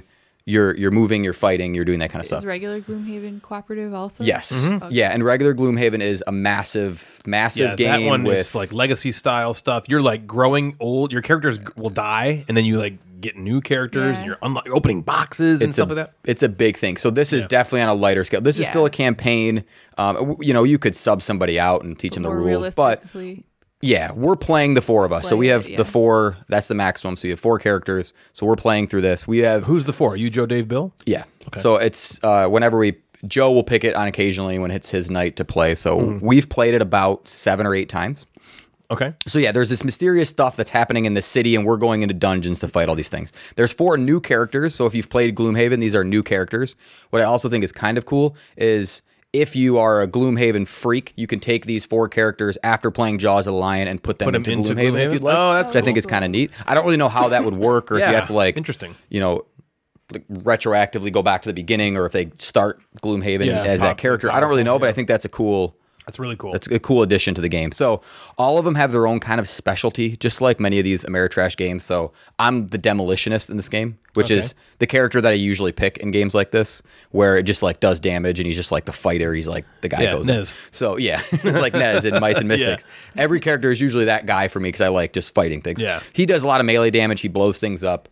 There's you know Dave has like kind of healing and can move other people, and then there's the ranged attack guy. You know, there's all these like people. Yep. They're kind of I don't want to say stereotypical, but they're in a Yeah, lot like of archetypes, Yep. yeah. So the setup for Jaws of the Lion is apparently much more streamlined than Gloomhaven, which I've heard is the worst thing about Gloomhaven. Me too. Is that people will just set it up and leave it there because it takes way it takes too so long. long. Yeah. So the way that I think this is more streamlined is through this use of a storybook, um, kind of like Stuffed Fables or Near and Far, or Yeah. so you're just flipping pages instead of setting up just a shit ton of tiles, um, and that helps I think for a setup. And there's also I think just lets less bits and chits and less monsters to sort through and and all that kind of stuff. There's just less of it. Are there? So- minis or are they all standees? they're all the, the your um your characters are minis. Okay. And then the monsters are standees. Are they minis that you could paint? They're very yeah. Well, me no. You I just yes. people could paint. People could paint them, and they have painted them, and they look great. They're very small. Oh, okay. Uh, and I think it would be like painting a D and D mini, where they're just they're this tiny. Yeah. Especially my demolitionist guy is like half the size of other people. He's like this little guy who Oh, carries really? bombs. Yeah. So he's pro- he might be the hardest, Yeah. or maybe the easiest. I don't really know about Yeah. painting, but he's not as he's not like the Smaller, chibis harder, like think. like Yeah. you guys been painting. Right. yeah. Um, so f- again, to just set this game up, you have the board is populated with the stuff for that mission, right? Monsters, doors, treasure chest, obstacles, blah blah blah, shit like that for an Ameritrash game. The Euro aspect of this game and the crux of Jaws the Lion is this hand management card play system. And I think this is where most people get attracted to this game who might not be attracted to this game because it's not just move, roll dice, fight, you win or you lose. This card play system creates yeah. more decisions. So that is where I got drawn in to the game more than I would have thought because this is not my type of game. Right. If you've listened to the show, I'm more of a Euro gamer, like you know, worker placement. Give me some, you know, if I'm using dice, they better be as dice placement for something, Yeah, right? yeah. So uh, this is me explaining this game from a Euro standpoint. This is what drew me into that, I think. And you start with some cards, right? Throughout the campaign, just like in campaign games, you're going to add more cards to improve your actions and all that kind of stuff, right? Oh, you beat mission three. Here's a new pack of cards. You get to open them. And then at the beginning of the mission, you get to pick a certain amount of cards depending on your level. So I'm level two, I get nine cards. And I can now pick a I at the beginning of the game you only start with nine cards, those are your cards. And then you add more cards and you pick nine of those. Hmm. And then you get more cards and you pick nine of those, right? And then and then you might you might get 10 or 11. So that's how the card play goes. And then as the game starts, you pick two cards from your hand. So if the three of us were playing, I would pick two cards. I keep them face down. Ryan would pick two cards. Natalie would pick two cards. And then each card has two actions on it. You have to use one action on the top and one action on the bottom. So the both cards are getting used, but you can't use both the bottom actions or both the top actions. One has to be the top, one has to be the bottom. You can't use both on one card. Yes, you can't use both on one card. So the the fun for me and the challenge for me is finding those combinations in the right moment to do the best thing Yeah. Mm-hmm. or to go, well, I I I want to keep these cards for my next turn because I think my next turn I can be able to do this. So let me just get rid of one, right? Just use it for nothing or move or something, right? And then all those cards have initiatives on it. So whoever has the lowest goes first, and the monsters have initiatives. And then basically you just take your actions. So the initiative track says, all right, Ryan's going to go first. He's going to take his two actions and do something. And then the monsters are going to go, and they're going to go, and then I'm going to go, and then Natalie's going to go. And you basically are just taking the actions on your cards. Yes, Natalie? I have a question. Yes? what you just described with the cards and like playing them is that called hand management? yeah. I would call it hand management I saw that for sure. that word that mechanic come up a bunch when I was looking at Gen Con games, and I was like, I think I know what that means, but I just want to. Yeah. like is that like it's a very general term, hand Okay. management, just for you have a hand of cards and you have to figure out how to use them yeah the best way. Okay, Yeah. that's a- Yeah, just like resource management, you know, Yeah, except yeah. except that you're using cards in your hand. And those those cards, that card play is the same as Gloomhaven. Right. And I'm, I don't know if Frosthaven's gonna be the same. Yes, Probably is. if I It- had no, to. it okay, is. it is. It is. So um, once you do that, you basically just you do that over and over and over again until you win or you lose, right? yeah. And the actions that you do are the same kind of Ameritrash stuff: move, fight, heal, push people, poison monsters, blah blah blah. Yeah. Um, There I are want to play this now. there are these you do Yeah. There are um there are these elements that I believe also are in Gloomhaven that change the way the game are played a little bit, and that gets introduced throughout the gameplay. So the first couple plays you don't have these elements, and then as as you get new cards, you insert these elements. So there's like six of them, and I might play a card that might might boost up the wind element. So then it goes all the way up. And then if Ryan has a card on his turn that actually uses the wind element, it's probably a sweet action. Then you use the wind element. So there's this dynamic of oh, let me boost up this fire one because I know Ryan's got a lot of fire cards in it. You try to kind of play and help each other out. Or it lasts for two turns. So if nobody uses it, you can then use it the next turn. So maybe you try to set yourself up. Uh, there's the management of that. I'm assuming later in the games, the monsters are going to be able to use that or abuse it or slide it. You know, they're going to be able to mess with that kind of system as well, which I think is kind of cool. Just another layer. Um, I think that might attract people to this game versus other roll and hit and move kind of games. yeah. yeah. So yeah, you're you're basically going until someone dies, and the way that you die is you. So let's say I start with my nine cards. I play my cards until I don't have enough to play two on my turn, and then I take a short rest or a long rest. Basically, I'm discarding one of my cards. Oh. So now I pick up, and now I'm back to Eight. eight. Okay. And I go and I go and I go, and then I'm now to seven. and Oh. Six. Once there is a moment where you can't play both cards, you don't have two cards to play. You die? You kind of die. There's ways of like, all right, other people can do something to kind of bring you back to life for a second, but that's if you get to that point, you're in trouble. Um, or your your health just goes all the way down. And pe- people around the table are dying. Um, or you just beat the mission, so you either win or lose. And at the end, there's there's some story. You go to a town, you see a guy. Do you want to buy him a drink? Blah blah blah. There's like, so far the storylines have been lame. You don't care. Um, I don't really care. We just Yeah. So far, we've just like done the evil thing. They're like, "Hey, do you want to buy this guy a drink?" Really? And we're like, "Fuck No, no, we're not buying this kill guy a drink." And instead, it's like, you know, we would have gotten something sweet, but instead we don't because we're just a holes. We're trying to play our Yeah. characters, right? Yeah, yeah, yeah. So, let me tell you my really thoughts. funny. This is not my type of game. Yeah. Yeah. If I ranked my Yeah, top interested. 100 games on Board Game Geek, This is not in it. this is not okay. 100 is a That's a lot. 50. I know, that's- that's Let's go tough. 20, 25 to 50. This would not be on it Yeah.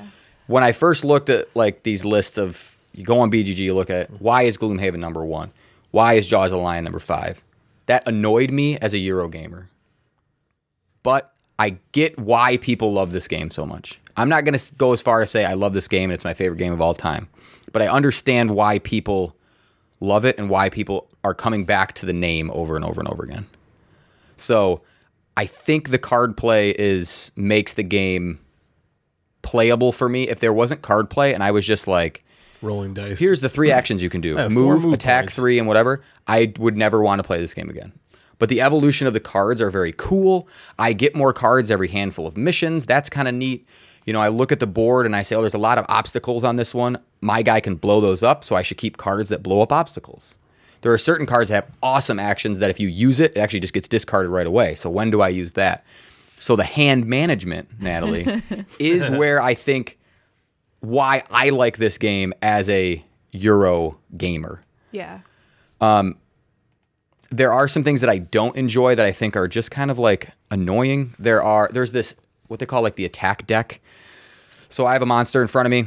I play my card. It says I attack at three, and then there's this deck of cards that I have that I flip over one of it, and it either says Adds like to- plus one, minus one, negate, double. Oh, so that's like so there's mimicking plans the that die just roll. yeah, it's like mimicking the die roll, right? It's adding the randomness to your attack, which can be really fucking annoying when you have this plan set up and you flip over um, to just you just don't attack him at all.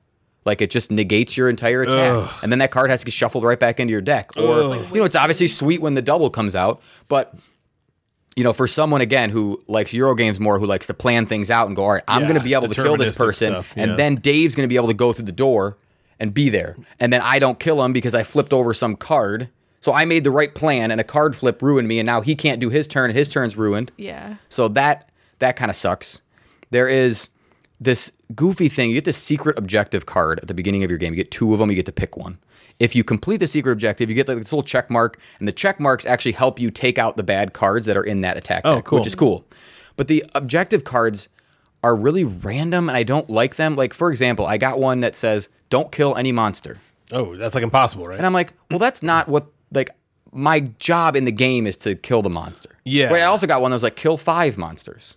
I got one that was like stay by the wall. So the moment I stood stepped away from a wall, You can't I couldn't get my secret objective. One was just like die or don't ever take a long rest. Yeah, or don't just ever, and I'm like, lazy, doesn't it? it pulls me too far from the game and like trying to just do this mission and thinking about something and just being selfish in the game doesn't make sense to me. I didn't want to oh well guys, I'm gonna I could kill this thing, but I'm not going to.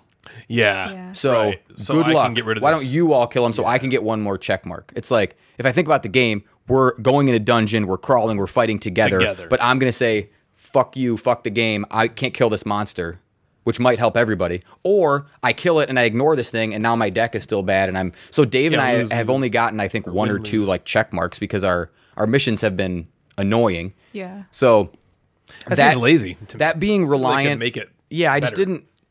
I didn't love that. There's yeah. There's sometimes Yes, where do. your turns can just be ruined, like if things go out of order or a monster goes before you, so you might just like cards might just not play, and that randomness I'm okay with, um, because that's that's the kind of stuff that just might not go your way, right? In a in a Euro game, Ryan puts a worker there, shit, I can't do that. Yeah. Now I have to figure out something else. That's like monster goes first, he moved, now I can't attack him. Let me now figure out something else. Yeah. that's the only that's okay. I'm okay with that randomness, but it can be frustrating if it happens two or three times in a row where there was one mission where I had two turns where I couldn't fit through the opening that we were going through because there was like monsters and stuff, and I was like, well, I guess I'll discard my cards and just kind of pass. So that sucked. I don't think that's going to happen all the time. It was just kind of that. So you can you can get into a situation where you can't really do anything. yeah. That, and that sucks. How much have you played this? so we played it about eight times, seven or eight times, and we're past like the first four or something introduce you to the card play and the system and all that kind of stuff. So we're into the into the game. Game, yeah. Um, there's there's also there's a lot of time commitment. Like this is I, this is 25 plays, which for me of a game is a lot. wow. and- so this is a like the introductory game. This is still a big game. Yeah. And what's on the flip side of that, what's amazing about it is you can find this game for under fifty dollars.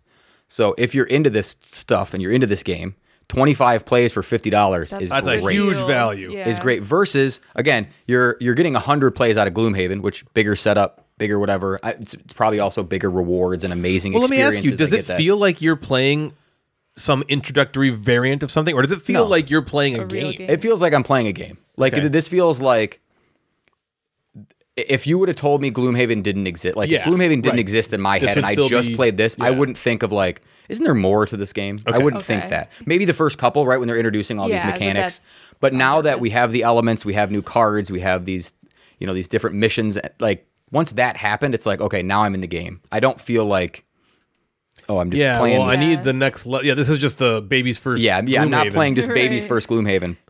Um, so overall, I'm enjoying playing it, and that's from someone who likes Yeah. swings toward Euro games. I'm Right. enjoying playing it. There are some downsides that frustrate me as I'm playing because of how I plan things and work things out in my head. But like when Joe picks it, I'm like, okay, cool. We get to you know, Yeah, I get see to what- let's see blow what some shit up in Gloomhaven. How long does each like play take. play? Take? Probably between an hour and two hours, depending on how well it goes or how terrible it goes. So, geez, this is a 25 to 50 hours maybe you're Yeah. getting out of this. I'm pro- I'm probably closer to 50 because the first couple are probably quick. I'm assuming they're going to be because the storybook actually comes with a second storybook. So there's like one, and then for a bigger board, you'd have like the second one would lay next to it, kind of thing. It's I see why it's so good. It's still like I'm not gonna put this in my top ten like games of the year. it's not my but game. You see why the people who like that It's like an kind of like achievement. it. Exactly. It's like an achievement in design. yeah. Yeah. Like, how does he? That's one thing that okay. I have my reservations about Gloomhaven. I played the original design back with Isaac Mm-hmm. and hated it. hated. Honestly, I was. I kind of didn't like him. You know, Yeah. he, I was like, I think you're just kind of being a jerk. I felt like, and so that that made me not back it. This game's going to be nothing. Of course, number one game. of course, it's like the number yeah, one. the number one game, game, of this game ever. But one thing I, I, I will say, and I've, I'll, I'll say this: that what I just said about Isaac, that was my first impression of him. Literally, all I've ever heard about the guy is that he's like the nicest. Yeah. guy. So maybe he was having a rough Yeah, day bad- or having a bad something. Because it wasn't just me. Jeremy was. We were both like, "What the hell is wrong with him?" Something happened Like, 15 minutes before he you was, met him. Yeah, he was having the bad day or something. So I withhold judgment of of of Isaac, but that did make me not back the game. Yeah. I'll say that. Um, however, I've only heard he's like the nicest guy ever. But my my main point is the stuff that's in Gloomhaven and in Frosthaven, and it sounds like maybe even in Jaws of the Lion. How does one person design that? And to such a yeah. way that it's it's not just works, but it's like people consider it the best thing that's ever been. It's crazy. So I mean, kudos to him for that, and Yeah. I, I think that's really impressive, if nothing else. I'd be really interested to hear what you guys think because I think it You guys might really like it. I want I think because it is cooperative. You can work together. You can kind of again. You Do you think it'd be a good with two? Yeah. Do we have to like play multiple characters? Do you know? I don't think so. I think you'd play with two. They might shift like what monsters are in the. I think, you know, we're playing with four, so there might be eight out. monsters in there. If you play with two, it might only be four monsters. Yeah, scales Right, down. yeah. Uh, and yeah, I think it would work fine with two. And I think you guys just the way you work and communicate, I think that would be a fun. It could be a very fun experience I want to play it for for sure. you guys. I mean, I have my reservations. I will give anything a chance, but I don't blame you. I don't based Going blame you. into it, Jeff's hating it. We are the. s- feelings on it are. We I have a feel like similar I brain. might like it, but I definitely will won't like. You're not going to come downstairs, and if Love Ryan's it. like, "Do you want to play Castles of Burgundy or Gloomhaven or Jaws of the Lion?" You're going to be like, "I want to play Castles of Burgundy. Right. I want to play Underwater Cities. I want to Yeah. play Lorenzo." But if Ryan had it set up and you played it, I don't think you would be miserable. Yeah, like I 'Cause, I feel mean, like remember its when best we went bet through- is like I'll like I'll be like yeah I'll like like it enough. We went through Shadows But of I'm not gonna Brimstone, be like- and you you seem to enjoy that. We played the shit out of that game. If you like that, that might. You know, That's and in that this is world, a similar kind of kind of kind of but thing. that was like yeah, it was early in your gaming. that was early, but, but, still, also it was. I don't remember it super well, but what I remember Played lot. is it wasn't that in depth, right? right. There wasn't that much to it. This with the that card play is a little better, I think, because again, in Brimstone is. I don't want to say it's. I don't want to simplify it, but it is more of a move. Here's what power I have, and this is what I Yeah. can do. This with the with the hand management might attract you to it a little more. Yeah. We got to give it a shot. Okay. So that is totally- Gloomhaven Jaws of the Lion by Cephalofair Yeah, Games, which is that's Isaac's. Uh, it's just Isaac Shoulders. it's Isaac. Yes, I'm Isaac surprised you Childres. didn't- yeah, Right. I don't surprised Yeah, you didn't Isaac call him Isaac Games. Games. yeah. yeah, He, exactly. American. Yeah. Yeah, he is. Um, so another game we got to the table is this new flip and write game uh, that we have uh, Jeff and I have been looking at for our, our, our Gen Con list actually, and it is out now, and I picked up a copy. It's from Gamewright, designed by Phil Walker Harding, called Super Mega Lucky Box. I like Phil Walker. The- Harding. yeah, right. He's the Barenpark dude. one and- that uh, Ben and M on their latest episode? I feel like talked about. They them. did talk about Him Phil Walker like, Harding. a We played lot. a bunch of Phil Walker Harding, yeah, they just played Barenpark, I believe. and there was another one like Summer Camp. was that it? Yeah, Summer Camp is Phil Walker Harding. Okay. Did not know. Uh, the letters on the front are reminiscent of like the Schoolhouse Rock cartoon, and it just has this whimsy and inviting look to it. On the cover of the box, it also makes a very, very bold statement. It says, Super Mega Lucky Box, a spectacularly fun game. Wow. So that front of the box promises a lot. Yep. You look at it and think this is going to be something. Natalie said to me after we played that she was excited looking at the box, like, "Oh man, what's this going to be? Some cool party game like I never played before." What it really is is a simple flip and write game. Think along the lines of silver and gold meets like bingo. The way Super Mega Lucky Box works is you each have three cards in front of you. These cards have a three by three grid of numbers between one and nine on them. You also have a dry erase marker. There uh, is a stack of cards that you're going to flip up and reveal, made up of 18 cards, two copies of 1 through 9. Okay. Uh, you shuffle that deck of 18 and then use nine of them for each round. Each turn, you just flip the top card up, say it's a 7, and then you cross one instance of the number 7 on any one of those three cards in front of you. That's it. Once you cross off all numbers in a row or a column, there's usually a bonus that you unlock, like crossing off another number somewhere else on your other cards, or collecting a star point that you can use to score at the end of the game, or collecting these lightning bolt or moon tokens. Uh, the game is played across four rounds. Each round consists of nine turns. Like I said, those nine cards. If you manage to cross off every number on a card, you score points for that card at the end of the round. Depending on what round it is, you'll score more or less points. Complete cards earlier in the game, like I said, you'll score more. The lightning bolt tokens I told you about are a way to mitigate the card flip. So let's say um, I need the number seven to complete a card right? I have everything crossed off on my three by three except the number seven, and then the card that just flipped up is nine, right? So uh, damn, that's not going to help me flip. That's not going to help me uh, cross off and complete that card, and I don't have any number nines on the other card. So you think like, oh, I can't, I just can't do anything. And if you don't have any lightning bolt tokens, you can't do anything. You're just kind of screwed for that card. But if you have a lightning bolt token, you can spend as many of them as you want or that you have to increase or reduce the number on the card uh, for just you by one per token. So if I spend two tokens, I will effectively have turned that nine into a seven. Only for me, though. Okay. Uh, which will allow me to then complete that card, get the bonuses of the row and the column, if any, and then, you know, potentially use those to chain into other uh, fun things on your turn. It just goes on like that until the end of the fourth round, at which point you total up points, and whoever has the most is the winner. Uh, so things I liked. I really liked how quick this game was. It's a standard flip and write. So it's very simple and straight to the point. You flip a card, you cross off what you see, you collect bonuses and score points. Rinse and repeat until the end. The game does not do anything different at all uh, than any other flip and write or roll and write you've ever played before. But I feel like it's still a solid entry into the genre. It's always fun to use a couple lightning bolt tokens in a way that gets you that number you need crossed off that starts this chain of bonuses. And so the potential for really cool turns, which I love in games, you all know that, is high in this game. That happens. And when it does happen, it feels good. Uh, things I didn't like so much. Uh, that's about as exciting as the game gets. It feels good. It doesn't feel awesome or super fun Or super or spectacularly fun, or neat and fresh. I, I would not say that this is a spectacularly fun game like it's billed on the front. I think that's giving it a bit too much credit. I don't think it's better or worse than any other flip and write. The game isn't bad at all. It doesn't do anything that makes me dislike it. But it also doesn't really do anything that separates itself. You'll play this for the first time and instantly feel like you've played it before, which is not a terrible thing. But I mean, if you have other roll and write or flip and writes in your collection, this does not do enough to be like, I gotta get, I gotta get that, that one too, unless you just really, really love that genre and you just want to play them all. Um, overall, I like the game. I think it's even, I would, I would, I would say it's better than good, not great. I just think it's a couple years too late. The roll and write genre was like really popular a couple years ago. Like they were just like Yeah. churning it. This feels like it missed the boat because this would have if this came out two years ago. I think it's like when they were all first like yeah, when they were like, "Oh wow, look at Yeah. these." This would be another like, "Oh my god, entry." But this is it feels like it's exactly the same thing as every other roll and write flip and write I've ever played 2 years later. It just it almost seems like stale. well, like like it's not in the right time. Like it, came, it just came out too late. Like it just missed the boat. It's it just that's the way it feels. The genre is not the thing anymore. So it doesn't if it did something different, Mm-hmm. it could work. But I don't know, that's how I feel. What do you think, Natalie? Uh, yeah, this game was not spectacularly fun. In fact, Let me let me ask you both a question. If you could rename this the tagline to this instead of what what is it? Spectacularly fun game. If you could Oh, rename I would that, name what it would it say? regular roll and write. Yeah. Super Mega Lucky Box, just another flippin' Regular right. roll. Yeah, Yeah. I would be like just another flipping right. Yeah. Yeah, or flipping Okay. right, whatever it is. Just yeah, meh. I Yeah. felt like it was barely even fun at all. Ooh, So, yeah. barely Damn. fun. This is welcome to the board game beatdown. yeah.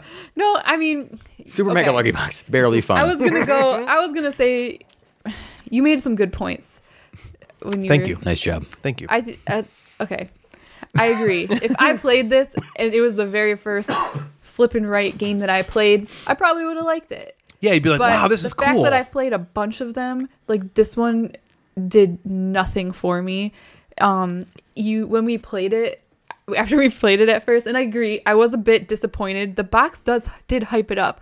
It's when cool he, looking box. When he got this in the mail, I had no idea what this game was. what caught my And So when I attention. saw mm-hmm. the name of it and stuff, I was like, "Ooh, like what's this gonna be?" And then I was like, Lance "This the is Walker it." Harding's name on it. Yeah. It's like that's awesome. Yeah, and I was like, "This is it." Like this is the game. She did not like it. I, yeah, I and so could then tell. he kept, but then he was like grilling me. He's like, "Why don't you like it?" You, he's like, "It feels the same as like Silver and Gold or Crisscross, which you love, which is like a nothing kind of little game." Mm-hmm. And I was like, "I know you're right.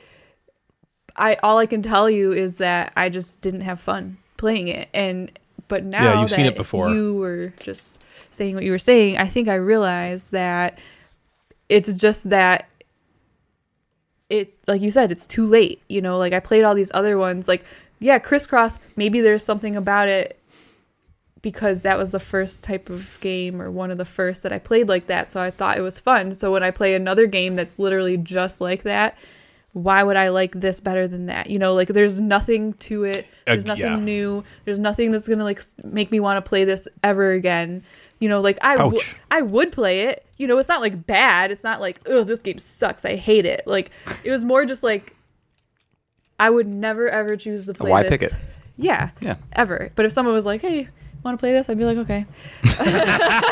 Okay. Meh. Meh. And another thing was I don't another thing. Another Another thing. thing. I don't see this game being that different each play, which is another reason that I Mm-hmm. don't want to continue playing it. Is like, like either There you go, Jeff. basically either like I'm gonna do decent, you know, and probably win, or I'm gonna do bad and then lose. Like that's the like swing, you know. And it's just like That's how I do it every so game. What? I either do really well and win. or Either just- win or you lose. You know, no, I, I know all, exactly like, what you're random saying. And luck, you Yeah, I know, understand. like I might, yeah, get some stuff that works out, and then the next game I might get some stuff that doesn't work out. It And did so it's not just like that's how ex- It exciting wasn't exciting. feels. yeah, it was like the excitement level. So it's like, you know what it is?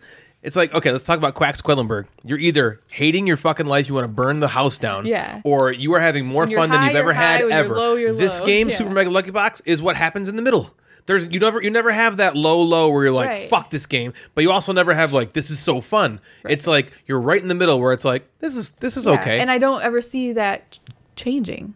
I don't see us playing another game and then it's not like that.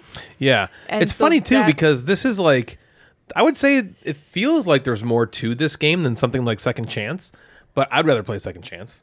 Mm-hmm. You know, I'd, I think I'd rather play Silver and Gold over this. Although maybe not. This game, I like that a little better than you. It's just eh, it just doesn't about do like enough, second man. chance. At least, You can use colored pencils. yeah, Mm-hmm. you get to color, but no, but really, Well, polyominoes, the big too. the big thing is like like you have this this open board and you're drawing these cards and you get to choose like Yeah, the how do I potential wanna, of where you could yeah go. how do I want to fit this in this is just like do I want to cross off this seven or this seven you know and so like it's more fun making that decision of what to do with the card you flipped in, In second, Second chance, Chance. than cr- which seven do I want to cross That's a good point. you know what I mean Yeah, that's a good point. um, and then I mean maybe this is like maybe I'm not maybe I'm wrong about this, but I also felt like um one of the rules in the game is if whoever has the most moons gets uh, plus 6 points. yeah, there's these moon whoever tokens. has the least amount loses six points. loses 6 Ooh, points. it's but tough we in only a two-player game. Yeah, it's well, tough in a two-player two-player game, you don't lose the six Okay. points. Oh, that's right. We played The person both. gets the six points. You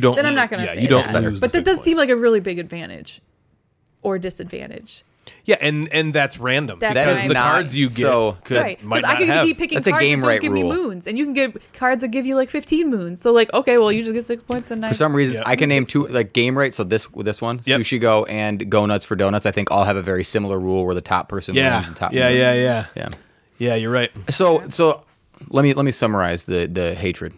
hate it. It's just like, eh. if you don't have a game like Crisscross, Ganz Schön Clever, which is also what it kind of sounded like with those mm-hmm. bonuses, that seems mm-hmm. cool, or Silver and God, Gold or something. Clever is so much better than this. Yeah.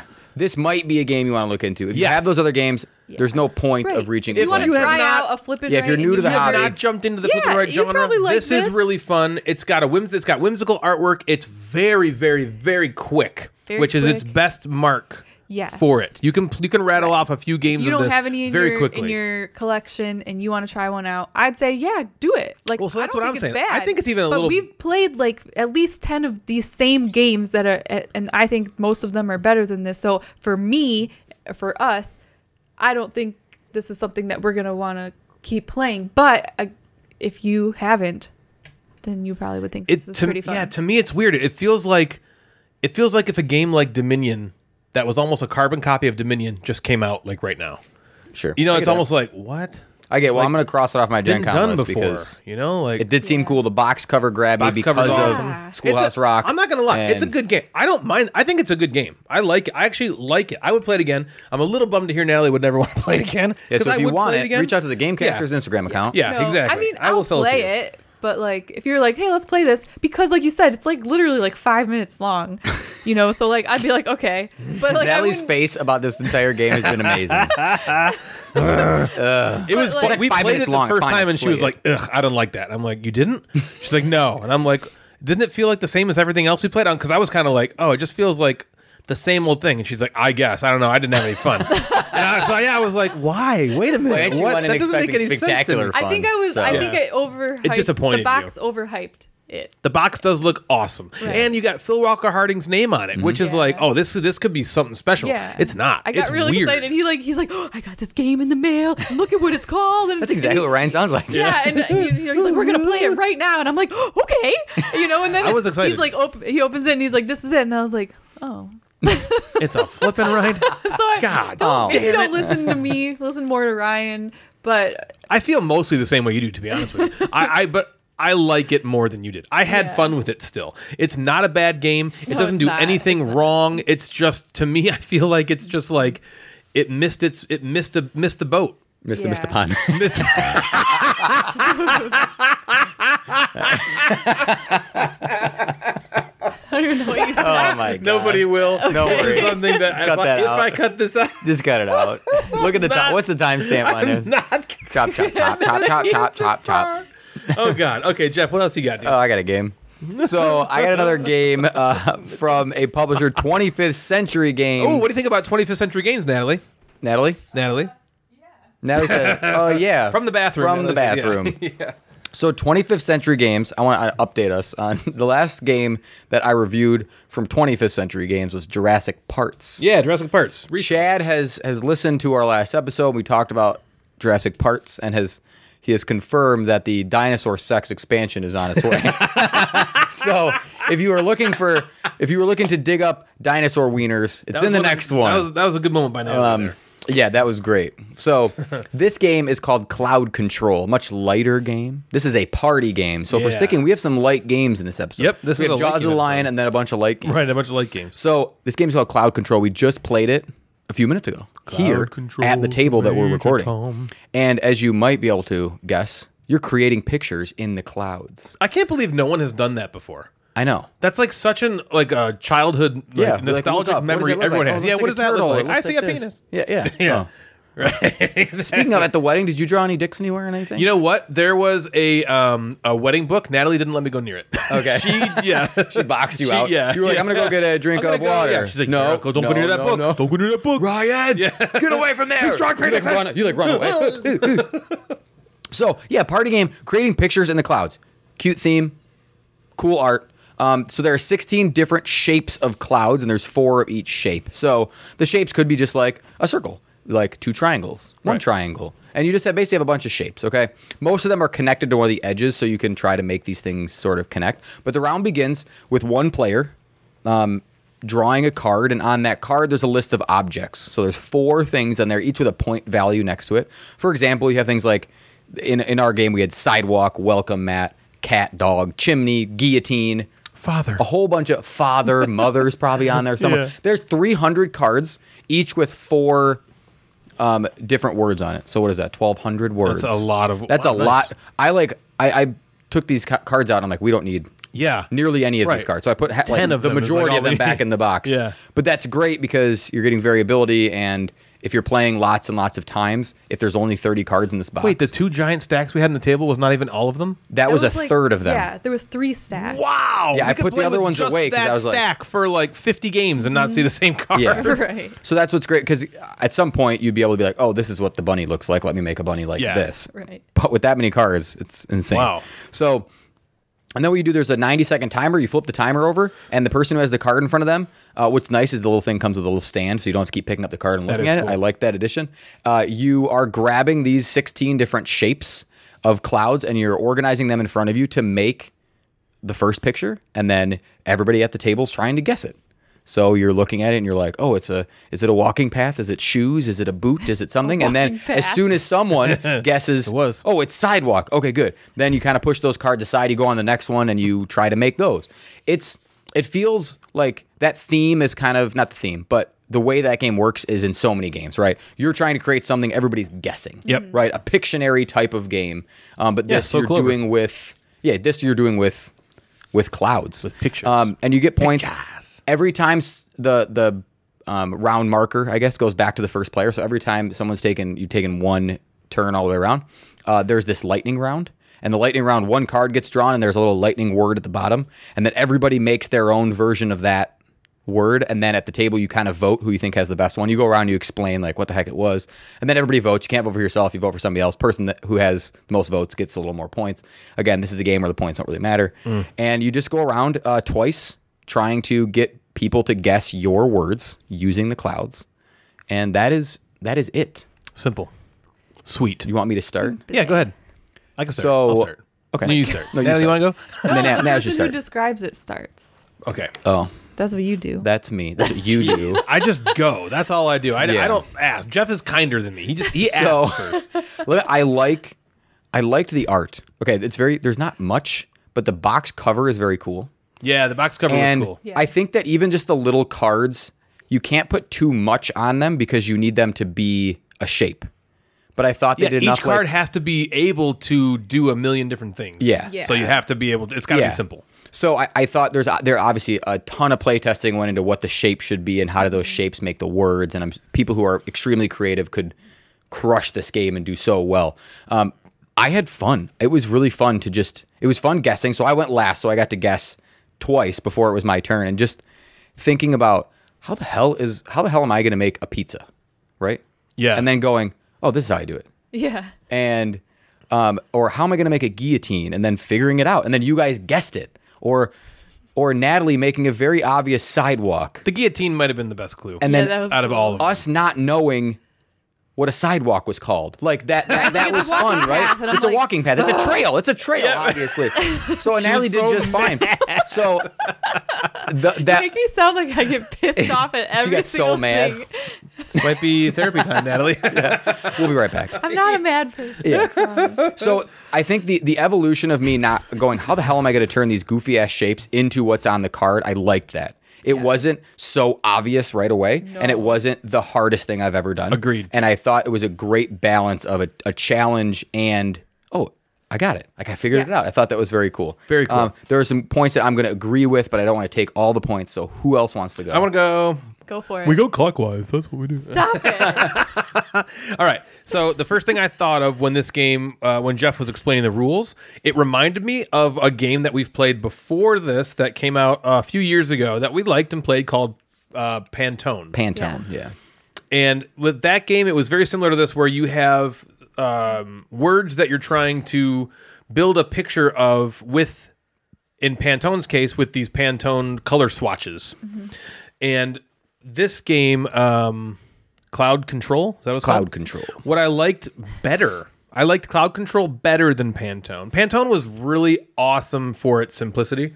Like the box was just that red Yeah, you know, it's color cool. swatch, and then it had these had a color great swatches in idea. there. Very cool. Yeah. And it was even fun. I remember specifically one game we played with Andrew and Cheyenne at, at work, where Cheyenne was just like, I, I, she was incredible with her clues, and it made it more fun seeing Mm-hmm. somebody like when we watched Jeff do the guillotine clue. Yeah. that was kind of like, oh man, how cool is that Yeah. that something like that can happen?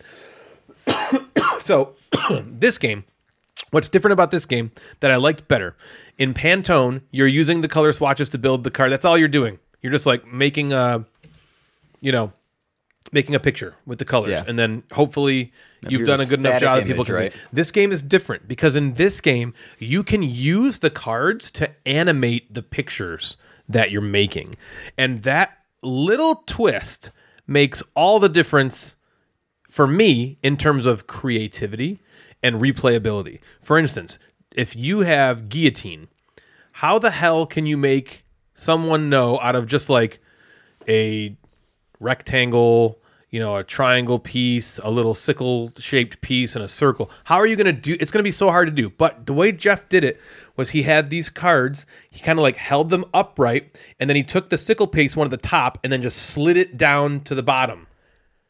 And that You guys got like a medium. Yeah. yeah, it was like, Like, oh, it's a cool. guillotine. It's a guillotine. And that was so creative It on was. Jeff's part.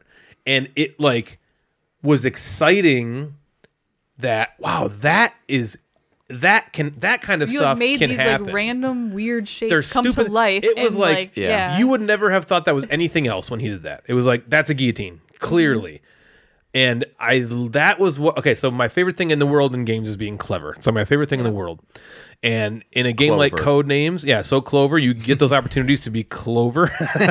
and with a clue like guillotine or we've all had we all had something Natalie's that did boot that. was funny. Yeah, It was Natalie had a, you were, like, right, walking the boot, right? right. And I had this cheating welcome one. mat. Yeah, the welcome mat. Oh, the wel- Yeah, you had your clouds walking on the welcome mat, right? yeah, right. So, but they all worked, and we all got them. Mo- and all of the ones that were the most sticky outy in my memory, sticky outy. the ones that stuck out the most were the ones that were manipulated in some way, where it wasn't just here's the picture, I What made this picture, is? What is Yeah. Mm-hmm. it? Right? But then on top of that, there's this lightning round where you all make the same picture and then you get to go through and explain what your picture is.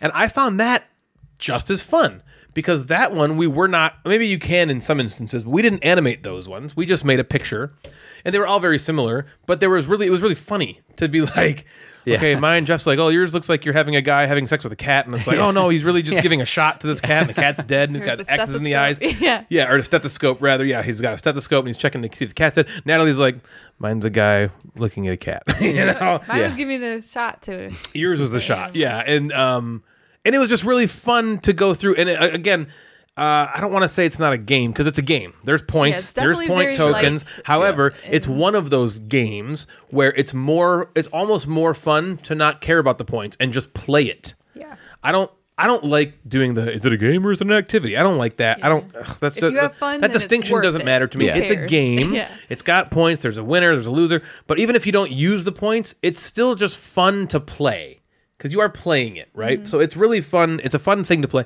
I I enjoyed it more than I expected to, and I certainly liked too. it better than a game like uh, like Pantone, which was also good. But I, I think those are similar enough to compare. Yeah. Uh, what about you? Uh, yeah, I thought it was really fun too. You know, like you said, there's like other games that we've played that are similar to this, just kind of like the flip and write we just talked about. But the difference for me, and this is just my opinion, this kind of stuff, I can play a million different kinds of these and always think they're fun. Yeah. You know, I mean, obviously this one is a little bit different. It's not like super mega lucky box or whatever. Oh shit! where it's Oh. like there's nothing different. So there's definitely like something different about this, but this kind of stuff is just inherently fun. And you know, like I said about um, So Clover, like I never get sick of this kind of stuff. You know, like putting things together, trying to guess things, doing something that's clever. Um, so yeah, while it's like this light little game, and it's quick and it's simple, uh, we laughed a lot when we played it. And Yeah, you It was fun. so that makes it worth it. I'm not just sitting there crossing off some numbers. Damn. Jeez, I can't she is even- going after Man. the throat of this game. This game's Um, but yeah, I mean, the same thing as you guys though. I I really enjoyed it, and and I think anybody who picked this game up would enjoy it too. Yeah, I don't think this is going to be um, a main event at all. No. you know, this isn't even. This is not even something I don't think you're gonna like pick to play all the time. But this is that. This is that game that is going to fill like, uh, hey, you know, we haven't played in a while. Is is Cloud Control? Right. Remember Cloud Control? Let's bust that out real quick. or quick. like oh, Or- at like a nerd fest, like oh, they're finishing up their game. Yeah, we let's got play some like Cloud Control ten real minutes quick. to spare. You want to play that? Okay, and I think that sounds fun. that's what's Yeah. good about this game is it doesn't try to be Mm-hmm. that. It's just like it's got a little niche that it's going to fill, and there's so there's totally room for games like that. Yeah, there's Yes. there's two games there's two games like that that are that I feel like I'm gonna bring to game night to again fill that spot, and it's this one now, Cloud Control, and that game Starlink.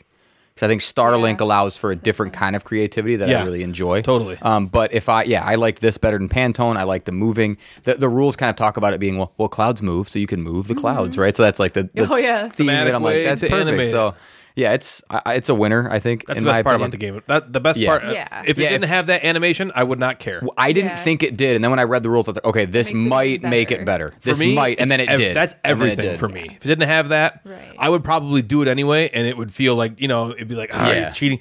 The the fact that it has that makes it go from a game I don't think I'd care about to a game that I do care about. Yeah, you know. agreed. Sweet. All right. So next up is a game that I'm very excited to talk about. This game was atop the BGG hotness for about a week, uh, which caught my attention.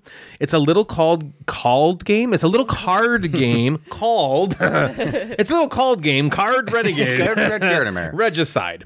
This game appeared on the Shut Up and Sit Down video, our five favorite new card games of 2021, which made Regicide attend the ascend the BGG hotness. And Now that's let I me read it. ask you a I question. Why, whenever we, whenever we talk about games, it doesn't seem to fly up on the BGG. Yeah, what the hell? What? Shut up and so sit you're down. saying that Shut Up and Sit Down have more listeners than we do and more of an I audience? I cannot believe that.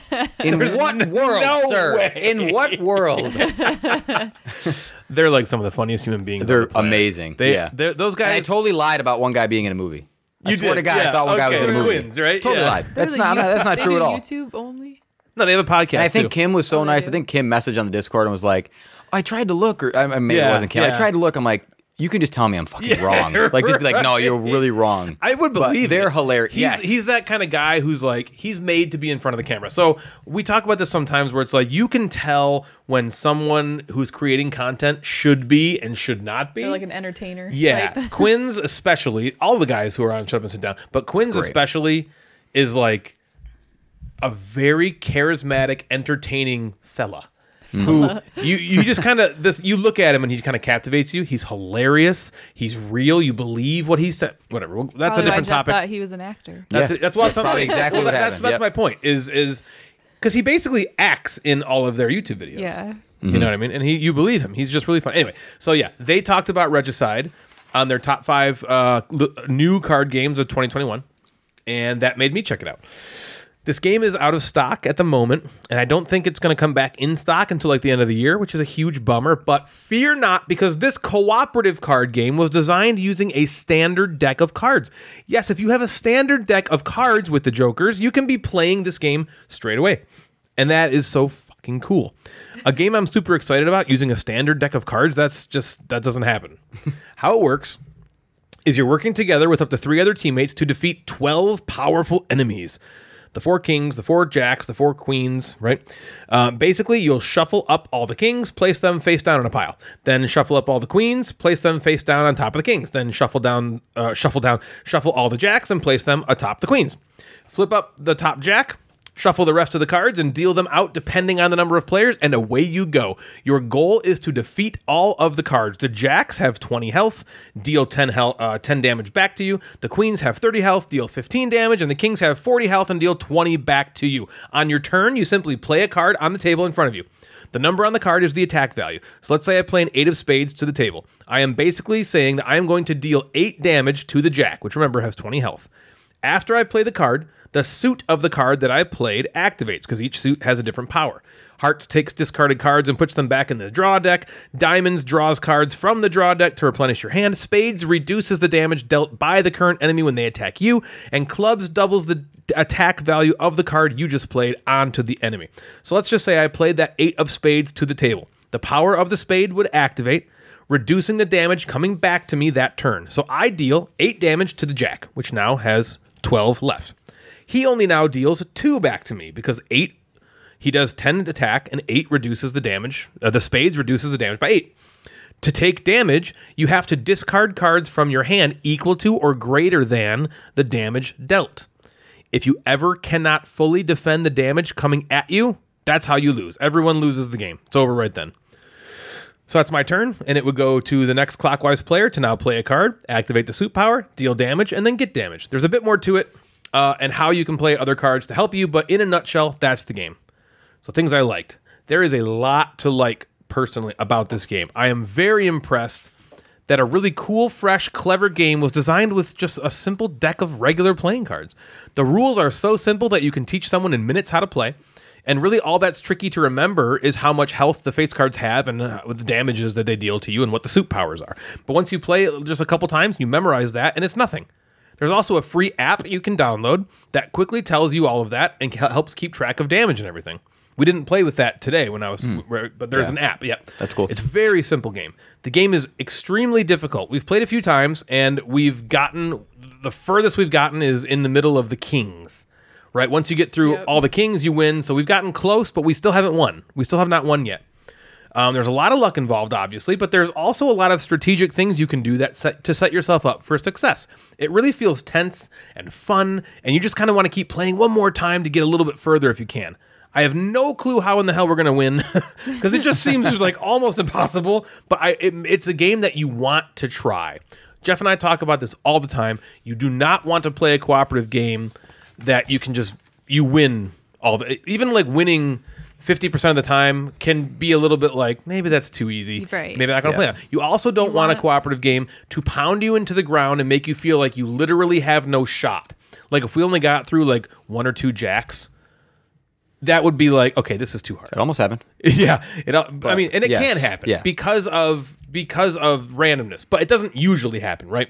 And so if that always happened, you know, and you had to get the very best luck possible to get a little further, that would that would be a bummer. That could be a bummer. Um, but again, I cannot wait to try to win this game. Things I did not like. The luck is probably the most obvious thing here. If you get a crappy hand of cards, you can just be completely screwed, which does happen. Uh, but man, the game is fast enough to re-rack it and then try it one more time. Um, I think that's probably my biggest complaint is the rand is the luck and the randomness because that's you got to get a little bit lucky Yeah. At times. Uh, overall, though, I'm very excited about this game. I look forward to uh, to winning finally because I think once we finally win, it's going to be like this momentous occasion. Yeah. Because we've played a bunch and lost every Yeah, time. which will be cool. And it, it would be like, oh, we yes. 'Cause Yes, I feel like if we if and when we win. It's not going to be like, oh well, that was easy. I think it's going to be like, oh my god, we we did it. Yeah. We drew It- that everything card. worked out It worked out. perfectly. Yeah. Yeah. I also love that it's a card game that I can teach to anyone. Like when I was taught euchre, when we were like taught euchre, right, as kids. Uh, euchre is a regional game around here. It's like think of spades. If you know spades, it's sort of similar to that. Um, but euchre is a trick taking game, and everybody like in the area knows how to play it. But there's no rules. Right, you you were don't have a just somebody aid, just you taught you the game, book, and you yeah. just yeah you just learned it. This is a game that's like that. It's a regular deck of playing cards that could be a game that's like passed down that just Mm-hmm. becomes a family card. Everybody has those like family card games they play. This could be that because it uses a standard deck of cards and you don't need anything special. Yeah. The only thing you need is the rules. When- And w- once somebody learns how to play it, you don't need anything else. There's a little player aid I printed off the BGG file section, which helps for now. But after a while, I don't think we're going to need that. It's like so simple. You just learn by playing. Um, so I, I loved it. I, I I cannot wait to play it again. I want to play it until we win. Uh, what did you guys think? I also loved it. Clockwise. That's a really Yep. that's a really big statement that you said. Ryan. I don't Ryan even just think he spilled on got his Mad close- Board Gamer shirt. He went to take a drink. And What do you I don't really even- think about me? I think he was like five inches from his mouth, and he just poured it on his shirt. It's waterfall, baby. Just- All right, continue. Where was I? no, I loved this game. Um, like I, s- You said it was a bold statement that's right. I made. That was a yeah. It was a bold statement. The fact that you compare it to something like euchre and that you could just like teach to like anyone, all you need is some cards. Like that's a big plus for this game to become a game that's well known. You know, Yeah. and I mean, kind of sucks that all you need is cards and they won't make money on it, but like, Not a bad point. but Buy the game. Yeah. but at, at least it, I mean, even if it got just if you, all you cared about was recognition or you know Yeah. people to enjoy it, that is that's true what you said, and that's kind of huge to me. You know, like euchre is like a game that like everybody know. I mean, as a budding designer myself, I mean, I'm not, I, I, I'm nothing, right? But as a budding designer, it is way more cool. That's not the word. Uh, it's more. It would be. It would mean so much more to me that my game was out there for everyone and they were playing it, enjoying it, than right? making. I don't think on anybody's People don't get creating into. games to like get rich. Yeah, most people don't design games to make It's more to, to because get they rich. enjoy it and they want to contribute to the hobby. Right. Um. Anyways, so yes, I loved this game. I thought that it was the perfect challenge. You know, like like you said, you can't. It's not easy to win. It's definitely not easy to win, and we haven't won yet. Um, but that challenge, it, it gets me like it gets me very excited. It gets me like like pumped up to like how do we make this work and i get really i got really into this game we Mm. played it like three times and like i get really into it and and like you said unlike i hate to keep bringing this up but unlike super mega lucky Unlike game, super stupid box of dumb. you know where it's just kind of just like okay the whole time this for me felt emotional you know like oh like oh darn we were so close like oh we're Yeah. not gonna win this like i got like into it and like emotional about it Yeah. and, and to me that means that this was something that like really hit for me Yeah. Um, and I typically don't like, you know, the randomness in games. We always count that as like a negative, but for some reason in this game, that does not bother me. I don't know if it's just be I don't really know why. I haven't really like dug into that yet, but it doesn't bother me. Um it it reminds me of not the randomness, but just the game in general. It reminds me of um the the reason I like Codenames Duet so much is where it's cooperative and but it's like definitely a challenge. It's not an easy game to win, and so it just makes me want to play over and over and over Yeah, again and beat the game. And that's the same exact kind of feeling I have with this game. And you know how much we love Codenames Duet. Mm. A lot. Um, and how much you hate super dumb box. Super idiot. super dumb mega box. stupid box. A spectacularly shitty game. Sorry, gamer. We still love you, and if you're listening, I know. we would love the sponsor. it's just Yeah. me. It's not. It's not Ryan. Don't get mad at him. Um. You can get mad yeah. if you want, whatever. Yeah, yeah, yeah. So? I really like this game a lot. Um, I wish I could like figure out why the randomness doesn't bother me in it, but it just doesn't. I think it's just like you have to expect that that's going to happen. I mean, you're picking up random cards, and it just has to work out perfectly. it's a card game, and it doesn't bother me that it You know that's doesn't. going to yeah, be it's just a card game, and it's- it uses the standard deck of cards, so you're probably ingrained to think like all these other games you've played. That that's just what you deal with. Right, in yeah, those I guess even like euchre, you know, like I might just Yep, draw I got a nothing shitty but hand nines and and I can't do anything good or whatever. Yeah, that's And it's also point. the next time you pick up a card, it might be the best. The next time you pick up a card, it could be Like, oh, worse. if we can just survive this You know? turn, Right. yes, now I got this And this also, diamond like, that when refills you- our hand When up. you lose too, it's almost it feels better that we like didn't necessarily like do something wrong. It's more just like like oh I I have to Yeah, just I- unluckily I'm gonna I- get attacked for 15 and my entire hand adds up to seven. Like there's Like, nothing I can damn, do. yeah, Darn. All right, let's try again though. You know, like maybe because I know for a fact next time that exact six situation is not going to happen. Maybe it'll be a different situation and we'll get farther or you well, we had this really cool moment in the game too, where we thought we were, and I can let Jeff talk about this a little more, but we thought we were dead, and it was like fuck, and then we. There was this rule that we hadn't played with before because we hadn't played a three-player game, Yeah. and it was like, oh wait, but this rule applies to this card. now, and then we made it almost to the end, yeah. and that was the catalyst. So, Jeff, what did uh, what did you think? I liked it. Let me expand. So I agree with everything you guys said. Like the randomness doesn't bother me. Uh, I like that you can just play it with a deck of cards. I think the next deck of cards that I get will just be dedicated to this game, mm-hmm. right? I will Yeah. Yeah, this deck of cards is only maybe put it for in. You know, I I liked that gigantic box of card games that Ryan has. Maybe I take a deck of cards and just slot it Yep. in there, and that becomes That's the regicide. For the- that's the yeah. regicide game. And with co-op games, there's a moment that I like that there's two moments that I really enjoy in co-op games. One is we're almost dead and then we didn't die. Yeah. Where yes, I was very close to dying, but yes, we played the Joker and I was allowed to kind of skip my turn and and then there's another moment that happened when Ryan took his turn and Natalie took his turn after that because I was essentially dead. If the turn got back Yeah. to me, we lose. we Yeah. lose. So there's a moment in co-op games that I kind of like to call like the "I got you" moment. I got you. Yeah, yeah, You know, yeah. where we had that a couple times where, you know, Ryan was like, "Oh no, I need to discard two cards or three cards," and then it was kind of like, "I got you." Like Yeah. Natalie and I got cards that to help that can Yeah. help Yeah, you. so by the time right. we get back Come to back you, to you're gonna be okay again. Yeah. Yeah, and I like Yeah. that. I like that instead of just knowing the impending doom and then Right. having to like take Play it out. turns for no reason, Yeah. right? And this game had a lot of that, and it had a lot of opportunities to be to get your to, to get your oppo- or get your partners like back to where they need to be to Yeah. like be successful.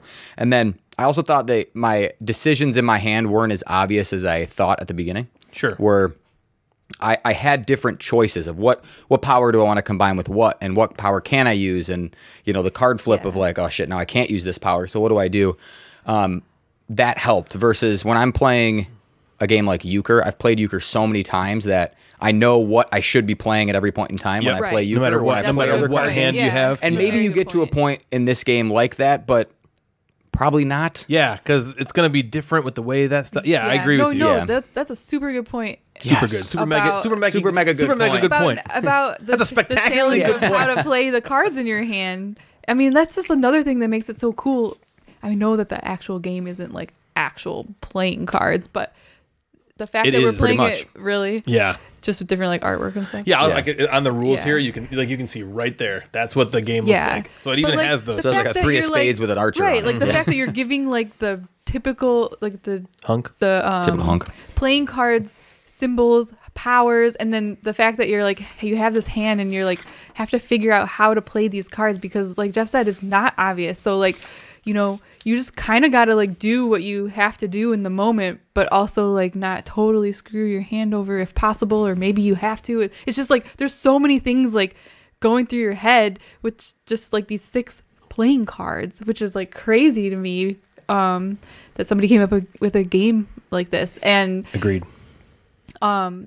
Yeah, the fact that like maybe like you played this card for this power, but then you have to throw away some other cards to block damage, and you're like, I don't want to throw these away because they could be so good, but I have no other choice, and it's just like ah, That yeah, that's a that's a great point because that happened to me a lot in almost every play where I'm like, shit, I got to absorb six damage, and I don't have a card that's just value six, so I'm gonna have to get rid of like a six and a 4 and then it's like, oh, this Mm-hmm. Six is a diamond those. that could draw us Yeah. cards, but I have Right. if I don't do that, then I'm getting rid of a nine or a ten, which I don't want to do that because then I got to use.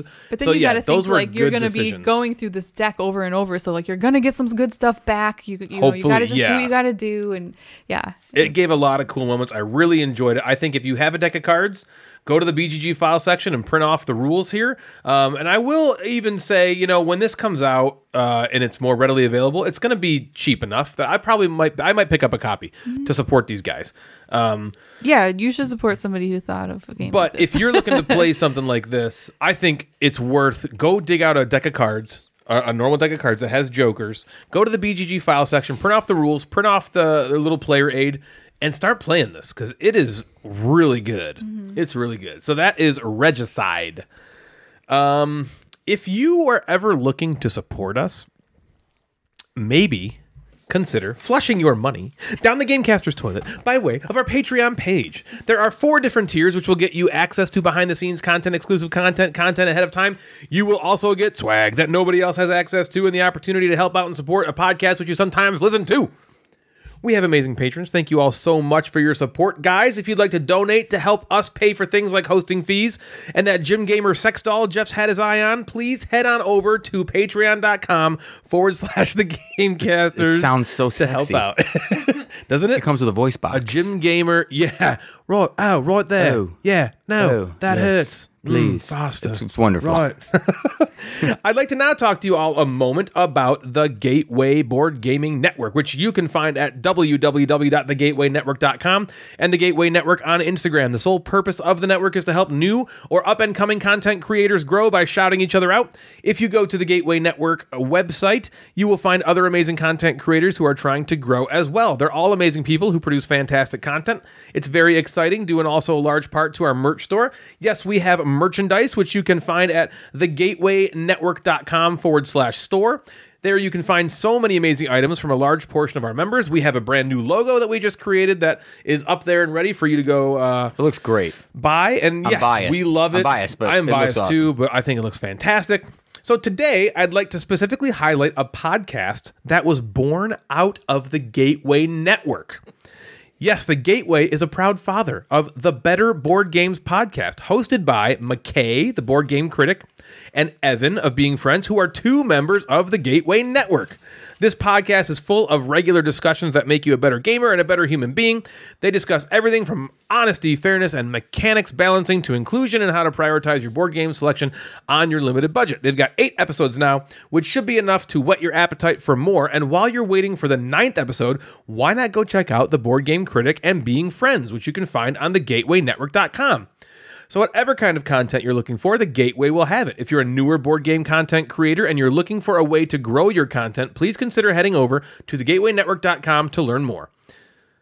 The Gamecasters Twitch account has relaunched, and we're live every Tuesday, Thursday, Sunday night, streaming board game and video game content and having a blast talking to all of you. If you just simply can't get enough Gamecasters in your day, please consider heading on over to twitch.tv forward forward slash Gamecasters and give us a follow and a sub. I have the best time streaming for everyone, and it's just a super fun place to unwind after a long day and watch someone who is trash at games play games. Come hang out and engage with me in a way you never thought you had to before, but I'm sorry you do. Twitch.tv forward slash Gamecasters. But possibly the best way to interact with all of us, though, is via our Discord server. If you go to the Gamecasters Instagram page, you can check out our link tree in our bio to get access to our Discord server. It's a great way to engage with all three of us on a daily basis, as well as meet a bunch of like minded, awesome people. So check out our Discord server. We're in there all the time. Uh, Natalie, Jeff, and I are constantly talking with everybody. It's a pretty lively place. You know, it's very active. Yeah, it's fun. yeah, and it's just a, a great time to meet um, and hang out with other gamers, right? So we're doing things a little different this episode. Choo, choo. Oh, Typically, Sorry. well, typically we do an Instagram inbox right now, or we go to the board game beatdown or Natalie's Nook. We are hybriding Natalie's Nook into the top five this episode, so we're going to leapfrog over the game of the episode to get to those. So we're going to start with the game of the episode, and it is everyone's favorite time of the show. Where we get to watch Natalie ramp up into a as we play the game I prepare when I have no time to prepare, which is what I call this game. So we're going to put three minutes on the clock, and Jeff is going to try and get Natalie to guess all the games on this list in three minutes. We've never done it. This is Regicide, gosh. where we'll one day we'll get there. Yep, yeah. We've gotten what's close before. another one, another one. Is it another one? Another essential. Another essential. Another one. Another essential. Can you see this, Jeff? I can see that. Yes. We get I them- cannot If we move get it it all, anymore. are we I can't move it gonna um retire it? Wow. wow. Are we gonna get rid of this dumb game? Yeah, what because this this game called? game, Super mega super stupid mega list dumbass games? game. I fucking Oh, get- good. We're I playing like this super game. mega lucky list games. Okay, so I'm okay, not to be Jeff's negative. game store is going to tank and go No, under. no. Super Mega Lucky Box fucking sucks, and let's get rid of this stupid ass game. We already got rid of Board I Gamer like this bullshit. game. Board gamer You bullshit gone. Anything with me. riddles gone. You Anything with this one gone. I like this game. I was just trying to like, you know, be like, Okay. Let's it's retire take it. so long that we have to retire. No, this is the best game ever for when um, yeah. I don't have Like, a ton of time to never be prepare. retired. Yeah, and it's Never. fun. Are we ready? What's going to happen is Oh, Jeff is going to try to get Natalie to guess 30 games in three minutes time. Oh. He can say whatever the fuck he wants do outside of the name of the game itself. Name of the game. and we're gonna try to. get I think the most we've we've gotten like twenty seven or Yeah, we've something. gotten- we've gotten Another really one. close. Yeah. Another essential. All right, are we ready for this? I'm gonna start the timer. On your marks, get set, go. It's a very interactive game about like a haunted house, sort of. Mansions of and- Madness. Mansion Madness. This is Ryan's favorite Uwe game. Ca- Caverna. Okay, okay. This is your time of the month. Blood Rage. Okay, cooperative cooperative trick taking with space. There's a spaceman on the cover. The Crew. Okay, this is about time travel. This is a time travel game where you have these cool Time like Chase? No. no. I'm gonna pass. This is Okay. has beautiful dice in it. Uh, Sagrada. Uh, Mm-hmm. Another one of Ryan's favorite games with aliens. A- uh, Cosmic Encounter. Yes. This is the game that uh, we quoted as it's magic, and it has all these little uh, fluffy balls, and you would Oh, take the them and then. fuzzies. Correct. Uh, this is the pirate game that we played in my basement on the Forgotten big TV. Waters. Correct. This is the dice rolling game about going to Lost. Lo- Lo- uh, Lords of Vegas. Correct. This is the game you just played over there about uh, at Ben and M's with the Skull King. the shape. oh, So Clover. Yeah. Correct. Uh, this is the game we literally just played with a deck of cards. Re- Regicide. This is the game you just said a second ago that Ryan gets Skull anxious King. about. Correct. This is the game you played at Ben and M's and did not like so much. Dice Throne. Ryan's favorite game of all time. Star Wars Destiny. Correct. The first game you said, but say it another time. About the haunted house game. Mansions of Madness. Okay. This is my favorite Feld game with Arundel. Trajan. This is another Feld game with uh, there's like a map and there's a cube Amerigo. tower. Correct. Okay. This is a game that has it's shaped like a, a sign that you have to Nice. pause at. Can't stop. Yep. Nice. Uh, Correct. this is uh, Ryan's intro game with tiles and you're making castles and fields and farms and paths and roads game? and it's it's like created the meeple. Okay, this is your favorite game where you we like we say the same word at the same time. Medium. Correct. Okay, this is the one uh, where you're changing the cards and you're playing these trick taking games. You love it. You like have these things, you slide them into the things. You love Oh, it. uh, Custom Heroes. Correct. Your favorite version of this very popular game. It's a two-player version of. Codenames Duet. Correct. Yep. This is your favorite um, Feld game. Um, Castles of Burgundy. This is one of the t- t- t- t- t- t- t- games. Teotihuacan. Correct. Uh, this is the game that I love that you played about two rounds of, and you were like, "Nah, I don't really want to play it." And I played it like a couple times and really love it. Destiny. Correct. Uh, this is one of your favorite games of all time, where we talked about it last episode. It's got a bunch of tiles, and you're moving around the tiles to do different things. You thought coffee was involved or cocoa beans or Oh, something. Istanbul. Correct. Uh, this is the Indiana Jones game. Uh, Lost Ruins of Arnak. Correct. this is a bag builder. You're reaching in the bags. I- Orléans? Yep. Correct. And then uh, the, the first game you said, but say it one more time. The Mansions haunted of house. Madness? Correct. You got two more. You got two more. You got 30 seconds. Uh, which one's that? Go all, all the way up to the top. Uh, Okay, this one. time, this is a time travel game. There's these little like cool like uh, kind of plastic bots you like put your people in and move, and you can go back and like borrow resources. It's Uh, a mind clash Circadians? game. No. 15 seconds. Oh, the other one? is it um the other one is Cloud here. Snow? Oh, okay. This, this other one. It's a s- name of a city. It's Ryan's like intro game. He had the big box version of it. There's ti I don't know how best to explain. that. Uh, oh, so oh. close. Anachrony and oh. Carcassonne. Carcassonne. Oh, oh. man! Uh, so I thought you had it for sure. I know. I thought you had it When for sure. You that were fucking one, I killing it. I just couldn't think of which game. Like I only played that once, so, so I'm like, there's I all know. these games And I haven't that played that I forgot about. Yeah. Damn, you were Uh, so close. 28. Damn. This is a new 28. record though. That's your new That's record. close. Yes, the new record. Oh, I thought we were Good on a roll. Good job. We you were. were. You had we it. were rolling. You- for some reason, you stopped that cart. I don't know why you couldn't get cart. I Carcassonne. don't know either. It just happens. You just Yeah. your brain doesn't Right, think that way. You're trying to think about a million games all at the same time. Yeah, It's yeah, yeah, yeah, But you were like, boom, boom, boom, know. boom. It was funny when Jeff was like, because I wrote Manchester the Madness, Manchester Madness again, Manchester That Madness was again. confusing me. I'm like, there's no way this. on. But it didn't confuse you. I couldn't say the word again. you Yeah. got it. Yeah. Yeah. Look, every time he's like, you, you say this one again, I'm like, what? Mansion of Madness? Yeah, but you said it immediately. You did. There was no. You were like Manchester Madness, and then he was like, "Yeah," and he's going to the next clue. And as he's going to the next clue, she's looking at me like, "What the fuck is this?" kind of stupid. Can we I just write this down? Why did you didn't write it even look at too? you. I Why didn't look you, at so looked at me? Why did you write this game We did twice? do you good. That was piece of good. Shit? That, was That was amazing. really good. Fantastic. We don't have to retire it, Jeff. Yes. Yay.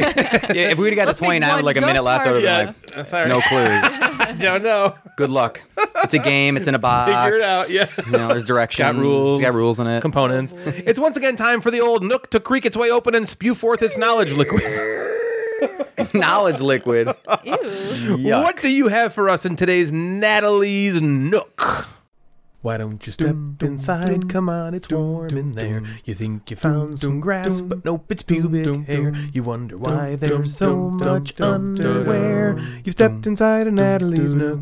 Today on Natalie's Nook, I wanted to talk about kind of do like a Gen Con preview slash what we're looking forward to before hey, we go hey. to Gen. Oh, that was like hype. Oh, hey, oh. hey. Sorry. I thought you were like, stop. Hey, hey, No, no, hey, no. knock it off. I wouldn't hey, hey, hey, no. I wouldn't Hey, hey, hey, hey, hey. Cut that shit out. Hey, Well, like, it didn't sound Hey, hey, hype hey. when you're just like, hey, hey, hey. hey, hey, hey, I hey. wouldn't have said it like that. I'd be like, "Hey guys, can we stop for a second? hey, hey, hey!" Hey, hey, hey, hey, you, you, knock it off. That's like what my dad used to do if I was like getting Hey, like hey, mouthy. hey, yeah. hey, hey, hey. You're like, oh, oh, sorry. oh man. Ay, ay, ay. All Where- right, continue. Gen Con preview. Yeah, Gen Con preview. Uh, we're leaving for Gen Con in like three days. We're very excited. Three days. Is it three days? Well, Applause, today's applause. Sunday and we're leaving Thursday bright and early. So How many, how many nights? Brighton. Okay. We're leaving in so I Brighton. guess like four I days. want to go to Brighton. I know. Damn it! Can we just leave from here? Um, so yeah, I kind of wanted to just like have a little discussion. I know that Jeff had saw seen something. Um, he saw a scene. shut up on Facebook where somebody was like, "I want to hear about some Gen Con preview stuff, but I can't find anything." And I thought like, well, maybe we could provide that. Yeah, content yeah, then for we charge you. six dollars. Yeah. I know. I, there's no way that was. There's that. no way. There's no way. Um, That's funny though. yeah. It is a So So you better start listening. We I get kind paid six thought like dollars we for that. do like a like a just a little discussion if for maybe anyone who doesn't really know a ton about Gen Con, like what it's all about, um, what we're looking forward to, how it's going to be different this year, how what we're looking forward to is different than any other year. Um, and then the next podcast that we do will be after Gen Con, and then we could just share a ton of shit about what happened at Gen Con and our experience. So God, hopefully there's a ton of shit to share. God. I'm sure We'll- there we'll- be. what if we There's don't have gonna shit to four share? days We'll make of it. stuff. Like I'm sure the way that we all talk, we're gonna be able to talk about it for hours. um, so, anyways, one big thing that's very different than the other years. Well, there's two big things. One is it's always in the beginning of August, and it got moved this year to mid September. Um, which is kind of weird. It kind of sucks for all the teachers out there Yep. um, and you know people who have kids going to school and blah blah blah. So that's a big difference. Not a huge deal, but that's something that's never happened before, at least since we've been going to Gen Con. And then the other thing is that I'm sure everybody knows this already, but we're gonna have to wear masks the entire time, which is fine. Um. At, at first they were a saying bummer. yeah it's a bummer I mean, it's a but bummer. at first they were saying if you're vaccinated you don't have to but now they're saying everybody Story um, call.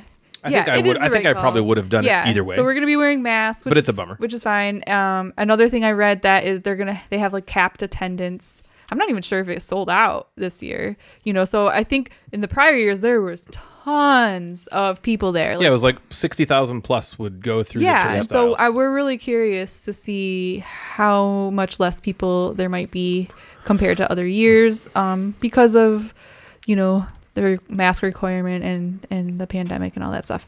Um, there's a couple thing. Well, just in general, just to give you like a general idea of Gen Con, it is fucking enormous. wow, like yeah, we when we go there we do like 1% of what there is to do there. There's like all we ever do really is like go to the vendor hall which is huge and we literally spend all four days in the vendor hall going to all the booths. It has different publishers. You can test games. You can buy games. There's art that you can buy. There's like like costumes you can buy. There's dice and there's anything you could Bathrooms possibly you think use. of that Well, relates we to can. me. games. You won't. Unless you're You won't use them. They're, Yeah. they're nice in there if you ever want to go. I've Yeah, never just seen try it out. Yeah, I should. They are Yeah. very, they're pretty good. Um, and then, so bes- that's what we spend all our time doing. Um, but there's a million other things that you can do. They have like costume contests. They have um, all these different rooms where people can go and play games. They have there was like one room that had like like a game full of like arcade or a room full of arcade games Mm-hmm. that we've seen just passing by. There's I was just looking through like the events page. auctions. There's a million events. You know, there's different things like people like have talks and you can just sign up and go listen to them for free and maybe it's publishers, maybe it's just experts on certain topics and you could just go hear them talk about different stuff related to games. One of Yep. our friends, Lydia, All the World's a Stage, she's going to be talking um, at Gen Con about a couple different things, I think, um, which is super cool. Very cool. Um, So just things like that. I mean, you will never, ever, ever run out of something to do there. I also just read that there is a block party. That there, I think there's always a block party, but like they're making it bigger this year because I think they want to have like more stuff outside. Yeah, I think to because encourage of some the outdoor pandemic. stuff. Yeah. Um, so they're making the block party like over a bigger street area than ever before. I just also looked at the list of food trucks.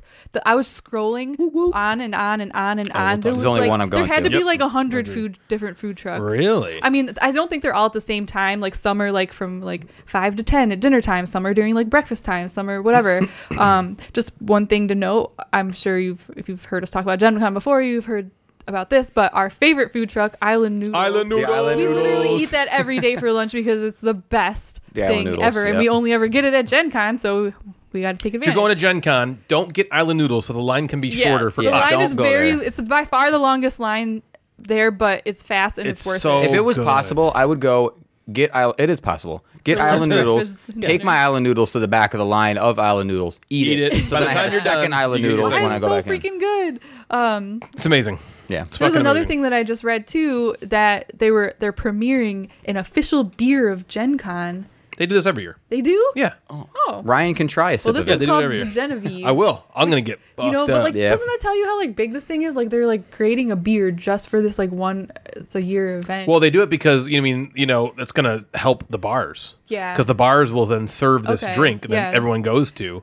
That's there specifically for Gen Con. yeah. So I mean, that is just like Gen Con in a tiny nutshell. You know, Oh, there's this, so much This thing is huge. There's so much more Yeah. stuff that I didn't even say because I probably don't even know. Well, there's also a lot of stuff that usually is there, like True Dungeon, which is like an escape room meets D and D, and they're not that they're not there. yeah, I think they this do year. all these contests and stuff. there's a million. There's events that are oh, going on there's all the just so time. much stuff Big going on. auction that a lot of people go Yep, to. auction Yep. stuff, math Um, trades. Right, right. So, um, another thing Another is, I feel like this year, and you guys can, uh, you know, add in whatever you think. All 80 added. But We'll, uh, for this year, I feel like soon. this is going to be different for us. Usually we go there and we're just like, games, games, games, games, games. But this is the first year because last year it was canceled that we feel like we are like, we've made a lot of friends on Instagram through the podcast. We've got, you know, the podcast is right now. I mean, I wouldn't say we're like huge at all, but like we're the biggest that we've ever been. We have the most listeners that we've ever had. You know, we have the most new f- Instagram friends. You know, we have the Gateway Network where there's other content creators that we're getting to know really well. And so this is the first year where we're going to Gen Con not just for games, but to finally meet some of these people that we've met online in person and so like that's one see thing i'm really excited about you know to like actually like see these people we talk to all the time Right, make and- them feel awkward in person instead of just over. So I think yeah. that's so cool. Like for just a few that I know off the top of my head, like Chris Charity Board Gamer is gonna be there, Being Friends Official, Fantasy and Some Flights, um, Main Street Meeple, who are people who we just kind of became friends with. We're gonna like meet up with them there. Um, so like I'll be there. Joe, you're Gamer. going? Dave. Oh, Yeah, right. Donkey Kong. the Gamecasters will be gonna there in like we'll be like a a, a, a br- walking abreast with our Gamecasters yeah, so we're- swag. So We'll look see for us. us. We're out. gonna be wearing yeah Gamecasters shirts, which may have the old logo or the new logo. um, It'll be a mix. but you know, just look for good. Ryan's beard. You know what he looks like. Look for Ryan's Look for my beard. beard. You'll be wearing a If mask. you find my beard, you can You'll get be wearing a mask. Sure, we'll be wearing gas. So it'll be hard. So just look for our shirts. If you he's got a mask with his beard yeah, on it. So see- before he goes, like, he's gonna shave his beard and stick it on the mask. If you see two guys and a girl all wearing Gamecaster shirts, Heyo. then it's probably us. Come say hi. we like made us. some buttons. If it's not us, I will be the happiest man If in the world. If it's not us, there's two find us and guys introduce us Yeah. to There's two guys and a girl walking around wearing Gamecasters gear, and it's not us. That's, that's incredible. that's pretty cool. we Uh, were gonna have a ton of buttons. Yeah, we're gonna ahead. make some and buttons. stickers. We have some stickers, you know, that we'll hand out. Um, we just honestly want to like meet anybody that knows us. Yeah, we're come excited introduce to meet people. yourselves. Oh yeah, Bonzinator. Yep, um, I Bonzinator think will she's be there. gonna be there, She so is. we're gonna try to like meet up with her. Um, and then what was the other thing? Oh yeah, and then another thing this year too. Is, Another thing. and this is for like for, for Jeff to talk about, but I'll just like mention it real quick. Okay, great. Um, is is like we've, you know, he's kind of like made some things, uh, some appointments t- to like meet with publishers because he's been reviewing a lot of games in the last couple years, basically since we've gone to Gen Con. You probably didn't really do Yeah, this no. before, and so now you have like I didn't even a have like an Instagram to like account. meet barely. publishers or know people from these places and and so there's like it's pretty cool how our our I don't even know what to say Brand.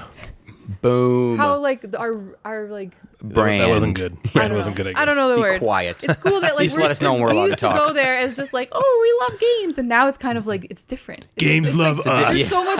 No, there's just like more to it. Come now, take pictures with us. We'll sign autographs. You know. Bow down. yes, no, there's like an Yes, added like uh, agree. dimension that wasn't there before. Another yeah, dimension. and I'm excited to see how that goes.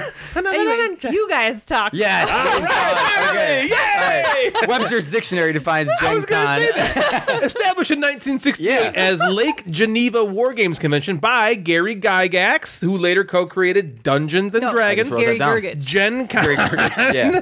Jerry, Larry, Barry. Gen Con was first held in Lake Geneva, Wisconsin. So that's how Geneva Convention, Gen Con, gets its name. I wrote The all that convention down. was moved. I'm sorry, you did? You had No, that all it's- written up? I did, but who cares? You can read it. You can do it. I- Let's I- do You it guys are together. more prepared The than I convention thought. was moved to various Uh, I- I locations. don't have that one. Oh, okay. word for word. From 1972 to 1984, before, before becoming fixed in Milwaukee, Wisconsin, in 1985, where it remained until moving to Indianapolis, Indiana in 2003. Other Gen Con conventions have been held sporadically in various locations around the U.S. as well as internationally, which I didn't know that. I didn't know that either. I didn't know that either. In 1976, Gen Con became the property of TSR Inc., which was the game company co-founded by Gary Gygax. I didn't realize he was this involved Yeah, I didn't- he was- in yeah. the creation of it. I knew it started more as like wargamey, de- like that Yeah. kind of stuff through the 70s, but that's Yep. cool that he was the guy. Yep. Uh, they were then acquired by Wizards of the Coast in 1997, which uh, subsequently got acquired by Hasbro. So Hasbro then sold Gen Con back to the former CEO of Wizards of the Coast, Peter Adkison, in 2002. And they also spent um, a short time under Chapter 11 bankruptcy due to a lawsuit brought against them by Lucasfilm.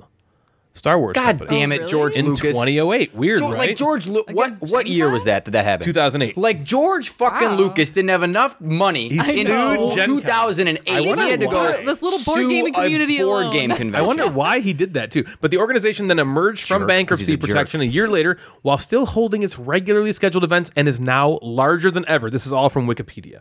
Yeah. Which, as you know, is So there's a couple things, just like as you scroll down Wikipedia, I looked at kind of some of the attendance thing. So the, in 1968, the first attendance, 12. Wow. 12 people, which is kind of cool. 12 people. people? Yeah. So again, you it's meant got to like start 12,000. somewhere, right? We got to start start somewhere. somewhere. And as it like grew in Indianapolis, I so about I went back about 10 years ago. You're getting somewhere between 30 and 40,000 people. Yeah. So the growth in 40 years is nothing compared to the growth in the, In the last, last, you know, yeah, how last crazy it's few. doubled in, That's in, in a very short too. period of Yeah. time. I thought that was pretty cool. That is cool. That's telling about the hobby. Oh, another cool thing that we didn't talk about. So this happens every year. There's this thing. It's called um, Card Hall. I think they call it. It's where like these kids. Oh. I think it's these kids. There has a section in in Gen Con, uh, like in the lobby of the Yeah, it's like right in the front of the convention almost. center. These kids take these magic cards and they just create these like huge buildings and this like giant city. They called Card Card Hall. I think is what they call it. And then on Sunday morning, Mm-hmm. Yeah, and you could ju- like if you wanted to go in, like if if Jeff Madigan wanted to go in there, I could just go in could there just go in there and start building building stuff? stuff, and so people just donate a bunch of old Magic cards because Right. some of them are just garbage. and You just turn them in, right? and then on Sunday morning, I think it is. I think so. You can stop by, you take pennies, and then you, you just destroy it. Yeah. Everyone like stands there and they launch Throws this- it. they launch pennies at this thing to knock all the cards down. And it's I'm making it sound like this it, it is like awe inspiring. Yeah. How Yeah, it's huge, huge. this gets.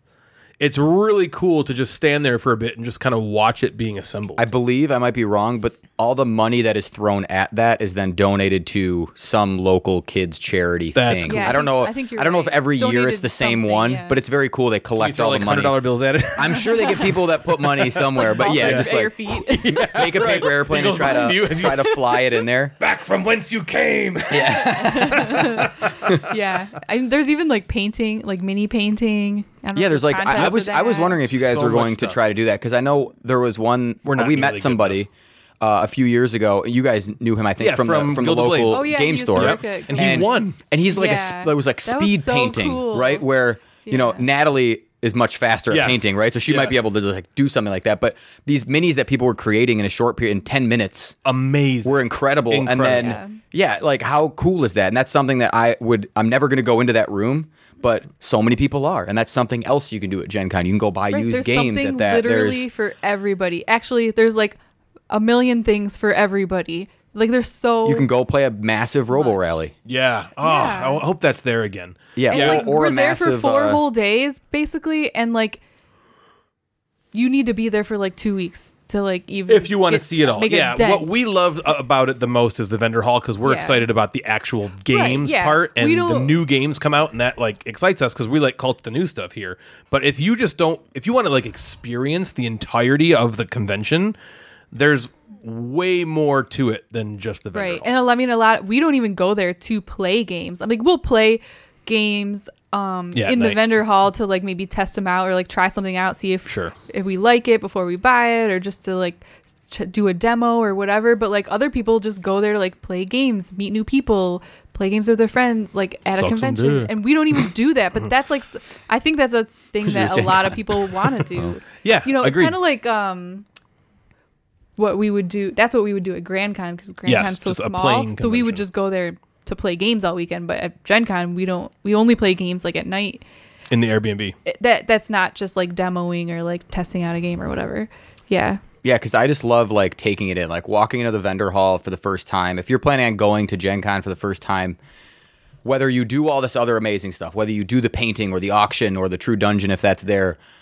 walking into the vendor hall for the first time, and again, this year being a little different because we're masked up, attendance is capped at a certain amount, but watching that wave of people yeah at 10 a.m. Yeah, Oh, yeah, yeah. going at in. 10 a.m. when those doors open or 9 whatever it was in the past Mm-hmm. watching them just like wave in or everybody like counting down like Yep. even the, the people like that work for the the indianapolis convention center that are standing by the doors to like i'm doing air quotes but check your id when you come you know what i mean like Yeah. Yeah, they can't yeah. possibly check the amount of people the badge that Right. walks in but just that they're counting down and that everybody is also counting down that everyone's there for the fun experience. That Yeah. experience, and then there are also just as many people up top videotaping all those people walking Yeah. in. We've, we've been we've been on both sides. Both sides waiting to go. Art. This is the game that I want, and that the hunt, the hunt yeah. for that first game is fun. Yeah, getting those quack spits was really cool. Yeah, and then seeing everybody else doing the same thing. Um, It's also an amazingly well ventilated place. Yeah, Um, you that would not believe. You throw 70,000 people into, again, it's a massive, massive building and room, but you put that many people in a room, you think it might get hot, stinky, and it doesn't. No. Which is It's amazing. How it doesn't, I don't know, but it's like, yeah, Yeah. the air seems to move.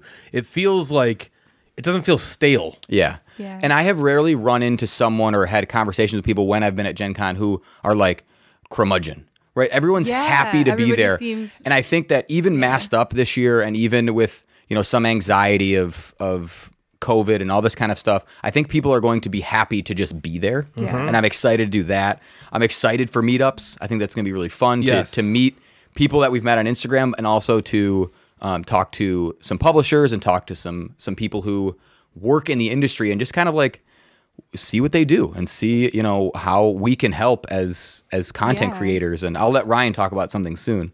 I can't wait. The stickers and buttons I'm pumped for so I have like I bought hundreds of stickers for everyone. Um, Yes. And at Oh, some man, they're point so cool. so I'm gonna like I, Ryan uh, on the or Natalie on the Instagram account or on the Gamecasters account will probably go live at some time. I'll go live on my Mad Board Gamer Yes. account to just like Remind see if people are that. there. I like, wanna do that. And if it's me just sitting at a table and talking, or I'm sure there's gonna be like one person watching, but like if you're there, Yeah, come seek us out. hi. It would be really care, fun. Even if we just make a bunch of stories just to show people like yeah, what's going on. And there are we're some like doing. we that we have buttons. I think that is, that's attractive because some people go there to collect Oh, buttons. that's Yep. me. Some people spend Yep. Hundreds of dollars on, on these cool buttons. I don't they used spend to, any money on buttons, but I make it a goal. By the time I leave, my entire like lanyard is full of buttons. Yeah. that I the- got. so the first year I went, I went with just Ryan. It was five, six years ago or something. We ju- I just went and I didn't really get any buttons. Yeah. I didn't really get any. And I, I don't, know think if you that was either. even like. I I don't know if that was popular then. It might have been like later years. Well, that year that the first year we went, which I think was the year before you guys Yeah. went alone.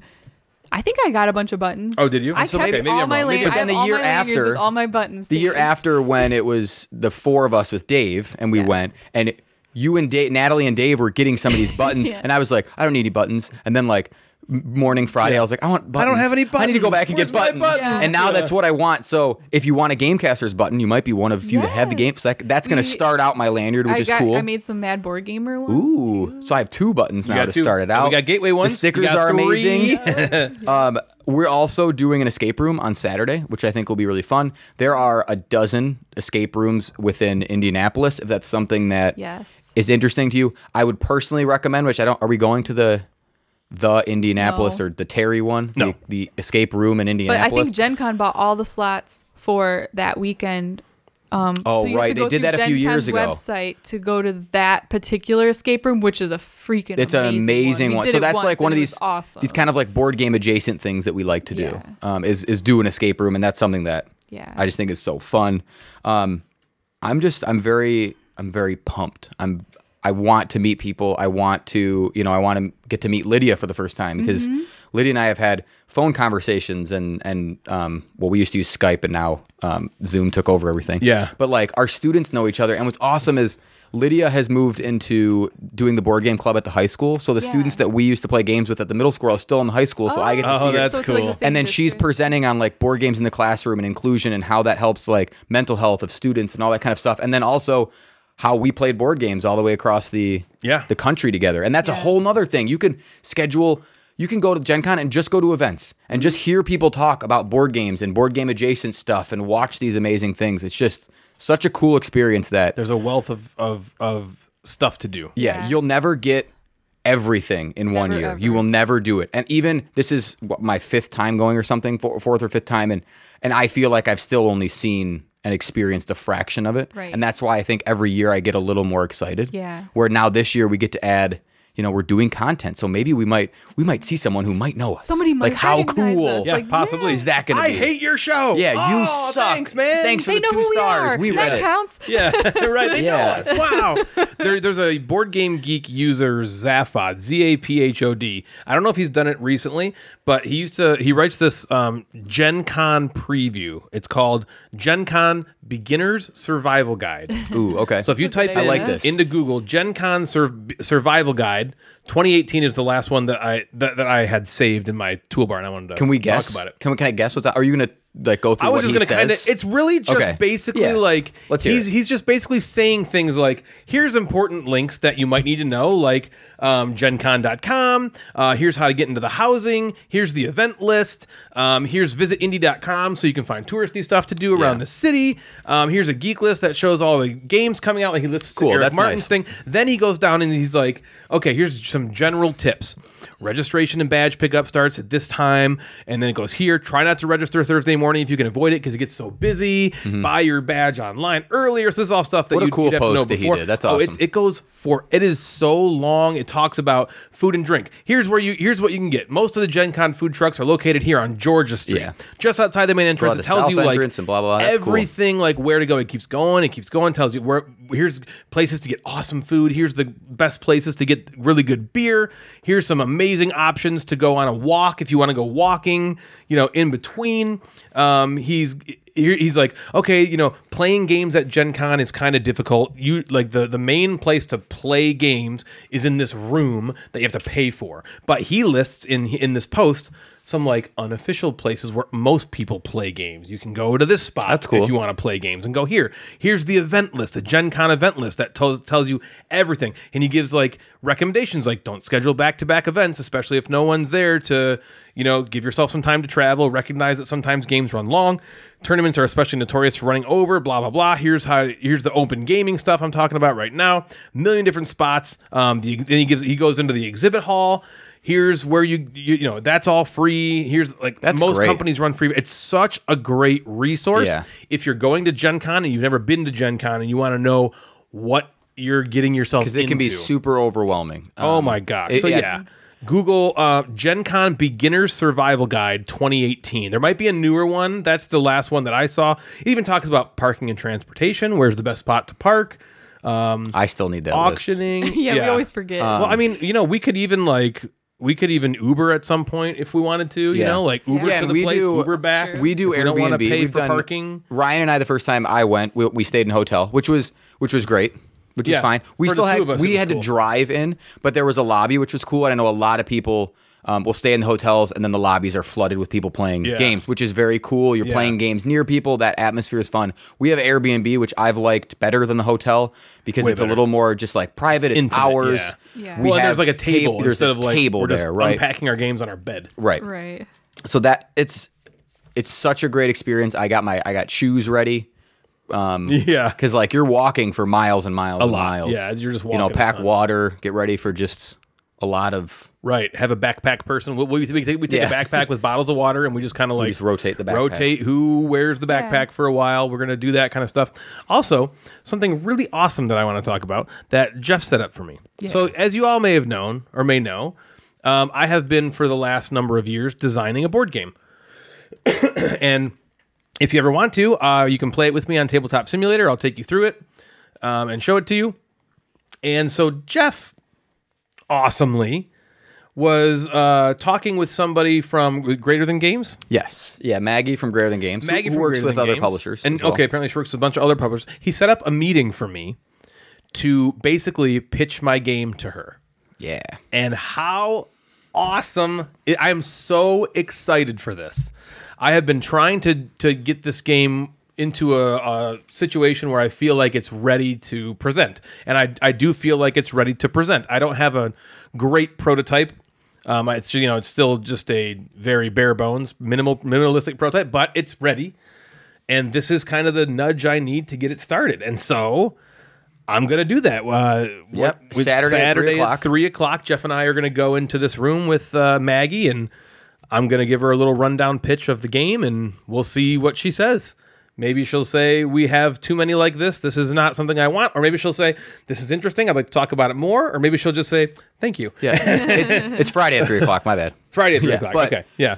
Yeah, that's very cool, and and I'm I'm excited for you because if even if even if nothing comes out of this, right? Worst case is you're just right back to where we were. Yeah. but you got the I'm ready to go practice somewhere of else. like Yeah, here's how I know, getting it out it. here. Now you'll have the sell sheet. You'll have the you know what is someone looking for, and and Maggie's wonderful, and I think that even if even if she's like you know what we're gonna pass, here's the things that I would do next time to present to someone. She's so nice, so I think either way it's going to be positive. Yeah. and maybe even like super positive, maybe super mega. You never know. Lucky it could positive. be a spectacularly fun experience. Yeah, So yeah, thank you, Jeff. I'm super Yeah, excited about that. And I didn't get you a real birthday and present, so that's what I got Yeah, you. that's my birthday present. That's a That- pretty good amazing. present. That's uh, that's that's fucking awesome.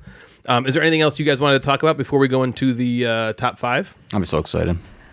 You know, Yeah, I I'm excited so. too. I cannot wait. It's going to be fun. I'm interested to see what it's like this year because it's going to be. It's just going. I think the the the word this year is it's going to be less. Right, there's going to be less Yeah. people, less publishers. I wonder what the vendor hall is going to look like. Is it going to seem? Are we going to notice? You know, are we going to notice that it's like, oh man, this is like, there's nothing this time. Is it going to feel that way, or is it going to feel like it seems like the same Yeah, thing to me? I'm I excited don't to do like next episode Gen Con debrief. Yeah, Gen Con debrief. Yes. Right. Yeah, the uh the rundown, the rundown, the Gen Con rundown. It's it's exciting. So we'll see what happens. So we are fusing together the top five with the Nook because it is our Gen Con preview episode. And so what we're gonna do is we're gonna go through uh, uh top five is not really the way to say it, but we're gonna go through five games each that we are excited about uh, at Gen Con. Personally, the way I did it was only games that I could purchase because I just care. It's not fun unless you own it.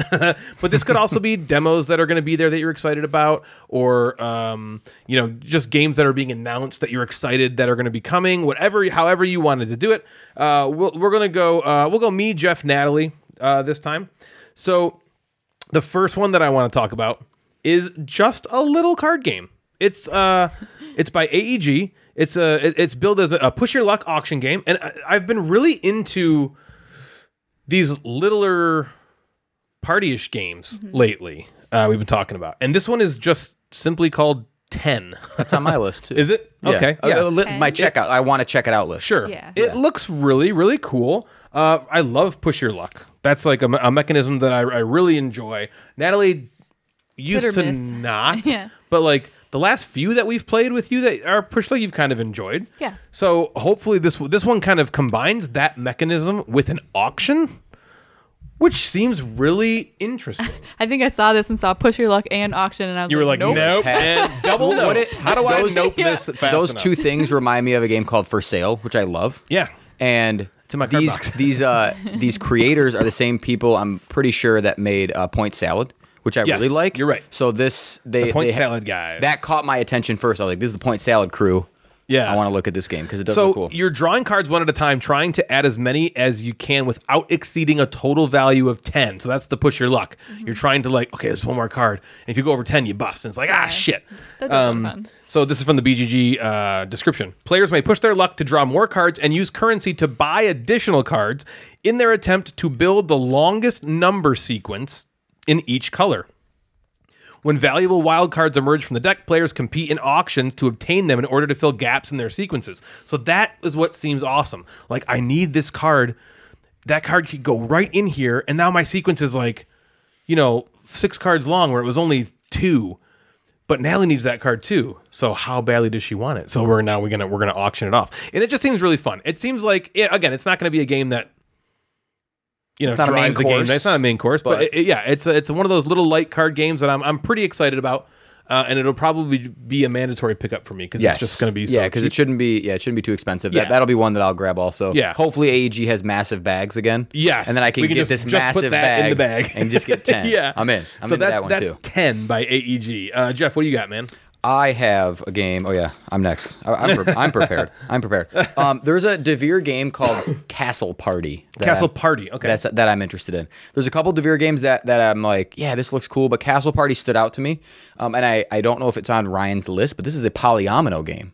Ooh. This is in that category that might miss because it's a flip and write. Let me look. Let me look. I don't see it. Ooh, you might have to. You might have to. Yeah, it's not on You my might have to Castle pull it party. up. I'm gonna pull it up. So it's a polyomino game, Like that. um, where you're writing on your own kind of grid, like the show. and the card, like the show. And I think the only game that I, I that I know that you have talked about that has this um, mechanic, this mechanism is um, Oriel, where you flip it over, and the polyomino shape of how you're going to draw it on your board is actually how in you're the same looking at it. orientation. Yep. So if it was the, the L, my L might look like an L, and Natalie's might be upside. You know, however you're looking at it is what you're adding to your your board, and you're trying to like match same monsters types together. So you, different groups will get you different points and things like that. Um, I'm looking forward to it. It's got really cool art, really Yeah, cool on look the really cover. cool. Um, it's got like this kind of Halloweeny sort of, Yeah. but but in a in a cutesy kind of way. Right. It's very cutesy. Uh, so polyomino flip and write, those two things I enjoy. Hopefully, hopefully it doesn't end up like super mega hoo ha, and Super mega does shit something new. I hope it does something new. Um, and that is again Castle Party by Devir Games. Also seems small enough to that it's uh, low risk to take a chance on. So Yes. I think I'm going to add Take that to my list Yeah. right now. Thank you, Jeff. nice. Castle Party. You're welcome. All right, Natalie, what do you got? Okay, my first one is called Pinpoint. yes, it's on my list too, Natalie. Yeah, it seem it's a party game. Um, I see that it has dry erase markers and it's about like clue giving. Um, so all of those seems like something that we're totally into. So I wanted that. to see what this is all about. Um, this particular game has like three in one games in it. So there's like three different ways to like play this game, which seems kind of cool. Um, just to give an example, one of the ways to play it is like it says it's called one through a hundred, and you use a comparison of two extremes where one player gives a clue to help others guess a specific number between one and a hundred, which kind of reminds me of like Wavelength? wavelength, but Wavelength, like with yeah. Yep. numbers. Um, so yeah, that was that caught my eye, and I wanted to check that out. And and Gen Con, I feel like is a cool place to check out a party game like this because we could probably play a couple rounds of Yeah, it, get a feel for perfect, it, and then be like, "This is awesome, let's buy Let's it." Or buy it. "Yeah, This blows." so much," Or you walk know? away. I don't like this. Just say, No. "Wow, that was neat," and then walk away. no, Natalie, that's on my list too. It seems like a game my students might like. It seems like again, Yeah. not a main course game, but a game that Right. could hit the table a lot, Yeah. like a wavelength. And I like that there was kind of like you said, three different ways to play it. Mm-hmm. Um, you could do like there's a team game also that you're doing. I think it's like one to ten or something. one to something. It's 10, same one to 100. That's a cool one. Yep, that looks that looks very cool. Awesome. Number four for me is another Devir game uh, called Luna Capital. Now, there, Natalie and I were talking uh, just before we started here, and she was kind of like, you know, there doesn't seem to be that many like uh, like Euro style games that we really like that are like coming out, you know. At the, and Luna Capital is one that I think could potentially fit this kind of niche. Niche? How do you pronounce that word? Niche-niche. Niche niche. Uh, I'm not Frederick exact- Nietzsche. Fred Nietzsche. okay, so basically, Luna Capital, you're colonizing the moon, right? Luna Capital, and so on your turn, you like you draft a card, and this card has like different spots for buildings to go onto it, and then you also draft a building tile, and then you're basically putting the card down in a tableau in front of you. And you can make, I think, three different rows of them uh, max, and then you're placing the buildings that you get, that you draft onto the cards. And some cards have pre-printed buildings already on them, and some have empty spaces, and you can place a building on an empty space, and then you are going to earn points based on where your buildings are in conjunction to other buildings, and and then it ramps up in each round. And round two, you're drawing a card with that has two tiles now, and then three tiles, and then four tiles at the end of the fourth round, and you're making these like elaborate lunar cities, which it looks really cool when it's like all completed, and you're earning points based on where you have placed your cities. Like if I have these, you know, um, oxygen areas, you know, four in a row, that's going to give me maybe like 10 points, something like that. And it seems like it's light enough that it seems like it seems like it- it's a good wheelhouse game for us. Like it's going to be light enough that it's going to be easy to get to the table, but chunky enough that it's going to have some decisions that that are going to kind of keep it around. So that's Luna Capital. Do you have any thoughts on that, Jeff? I know I'm into that one too. that At the too. Devir booth, I will probably pick up both of those because Yeah. those those two really caught my attention. Um, you described it better than I think I would have, and also you knew more about it, and it made me more interested in it. So that's and again, the art looks so cool. Oh man, does it look cool? That w- that was an attention grabber for me as I was scrolling. Me down. too. I was like, all right, I got to look at what this is. I watched like a bunch of videos on it um, over the last few days because there's a lot of times where I look at a game and I'm like, that looks sweet, and then I and then I learn about it and I'm like, oh, I don't really care. Yeah. And I watched some videos and I was like, okay, this is this is I care. cool. I this care. look yeah, this looks like something I'd like. Yeah, So and that's- both both those Divirta games are getting good out of the gate ratings and initial kind of reactions. Yeah, they're getting some buzz. Yeah. Well, Yeah. they you know with Red Cathedral, they really hit it out of the park with Red Cathedral. I think it brought a lot more attention to them. Agreed. Um, so that's my number four. Um, Luna Capital. What you got, Jeff? My number four is a two to four player game that I will probably play it as a two player game. There is a three and four player variant, but this is a game called Land vs. Sea. Have you? Did you see this one? um, I don't have that one either. So this is Good Games Publishing. It's a like a heads up tile laying game where uh, essentially someone is the land and Here someone, dragons. someone is the sea. Okay, so that's cool. Uh, there's I don't know if they're hexes or if they're they're squares, but anyway, you're playing to this common board, and basically the person who is the land, you're trying to place tiles to complete land area, and the sea person is trying to place tiles to complete sea areas. That's cool. And I think you're just kind of fighting this kind of tug of war back and forth on this on a, on a, a joint board of sort of just playing. It seems It looks like it's tile laying and you're making the board. yeah, you're making the board in front of you, and you're both adding to the same board. So it kind of reminds me of a little bit of Paris. If you're like, it's because it's. I'm guessing it's like area majority. You're yeah, like- I'm not sure if like more- I'm yeah, I'm not sure if like the biggest land or the biggest sea will score kind of points. So I'm trying to basically cut your your water off, and you're trying to cut the land off. Uh, but it doesn't seem as maybe directly confrontational as Paris, or it's a bigger board, so maybe there's more Opportunities freedom for- yeah. Um, and then the the two versus two would be like uh, you're on team, sort of. you're sitting across from each other. It just seems it seems like something I want to check out. It might be a flop. I might look at it and go no, but it could it like could the be like a sleeper Piques hit. your It could be a hit for me that a game that everyone's not looking at that could be. We, could we be I always really love that stuff. So Yep. I- that's, that's on my radar. Cool. Yeah. Land versus sea. Awesome. All right, Natalie, what was your number four? My number four, um, it's an R and R games game called I know this Mystic one. Paths. Yep. Um, it plays two to six players. It's I um I guess it's like a cooperative game and also a deduction game, and it has like a maze. It Ooh, that's seems like like, what all you, you. do. I know. I was like, ooh, yeah. This game is called Natalie. right. Natalie the Seems like what you do is you have to like navigate paths through a labyrinth, but everybody has like their own unique path, and only you know what your path is, and so you have to do you know.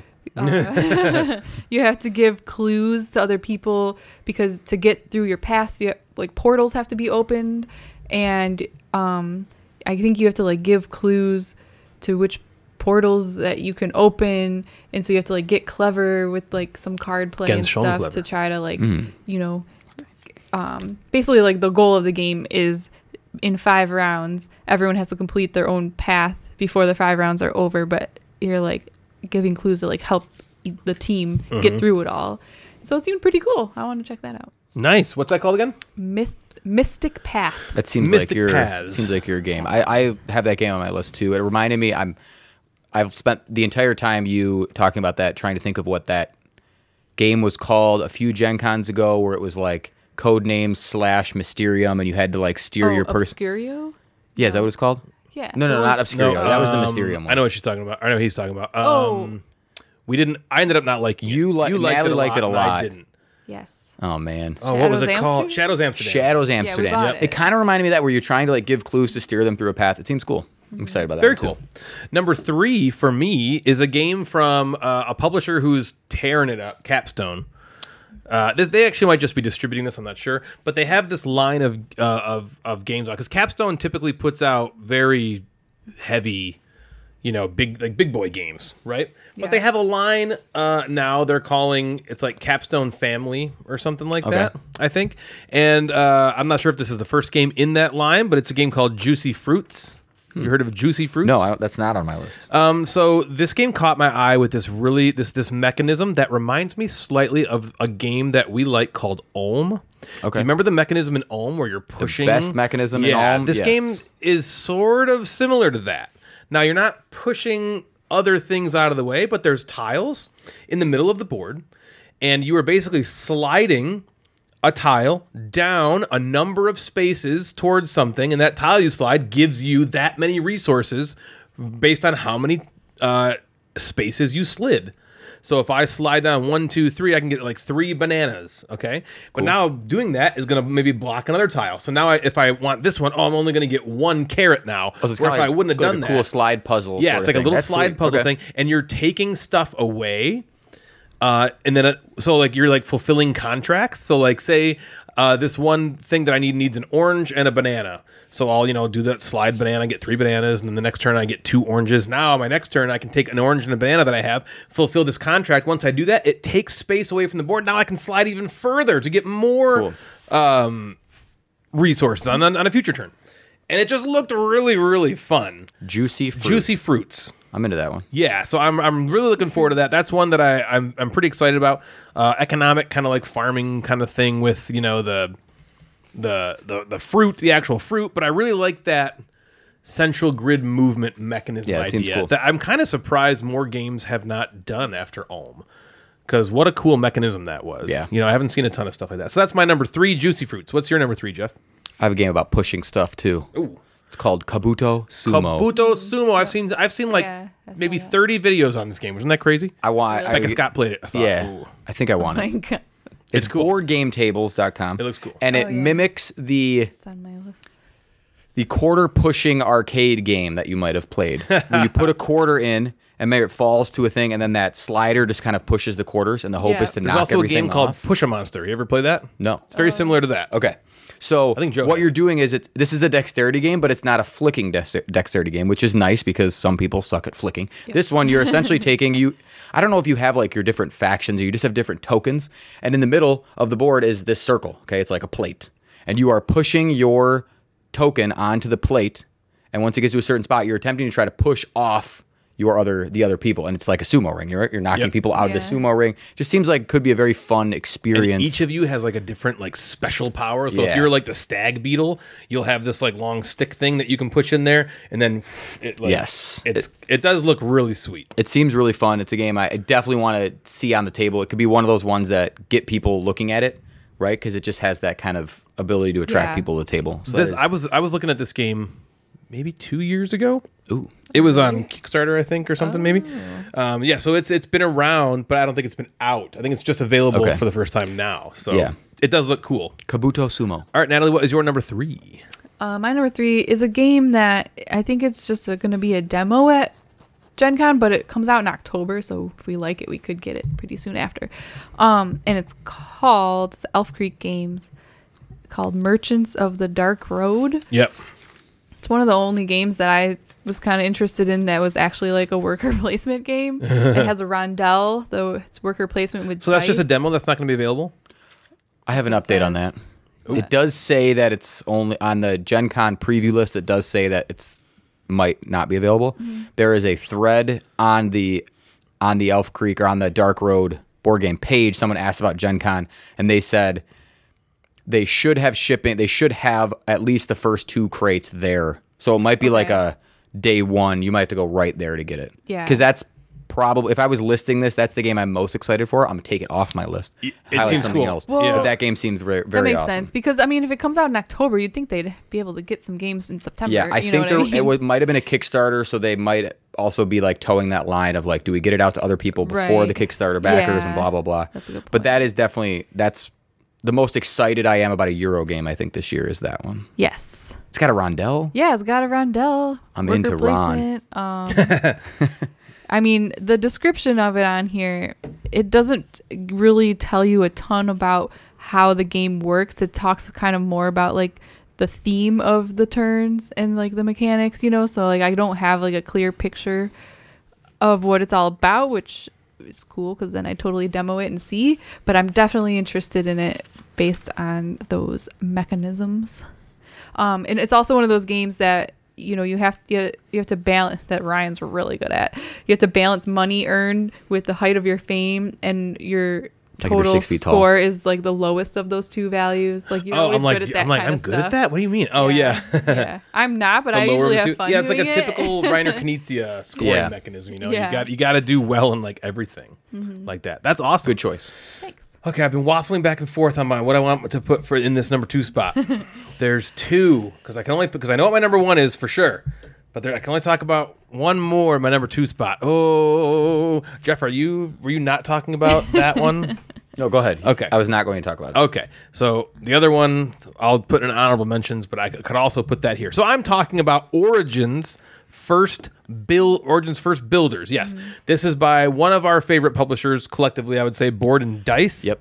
man, they put out some good stuff. We love a lot of the games, and they're another one like Capstone, who's just kind of like they're like one of the top for me publishers that I look when I'm like, ooh, what is uh, Yes. what is Board and Dice doing? What is this? um, so this uh, probably to me looks like the most Euro game that is appearing maybe at Gen Con. You know, so this is the one that got me at the most excited. Um, there's not a ton. I wish there was more pictures available out there, but there's dice in this game. There's like player boards. There's tiles that you're taking and putting into like your own tableau uh, kind of stuff. Um, and to read just a quick little bit of the description to give you a little uh, taste of what it is. Um, you're an archon or an archon guiding a population of freemen influencing the construction of buildings, blah, blah, blah. You start the game with a city consisting of just two building tiles. As the game develops, though, your city will grow in both size and strength as you add new building tiles, each of which has a special ability, which I love, that triggers when it's first added to a city when you're choo- when you're closing a district. Uh, your placement on the military track indicates the rewards you receive when you attack and your chances of becoming the first player.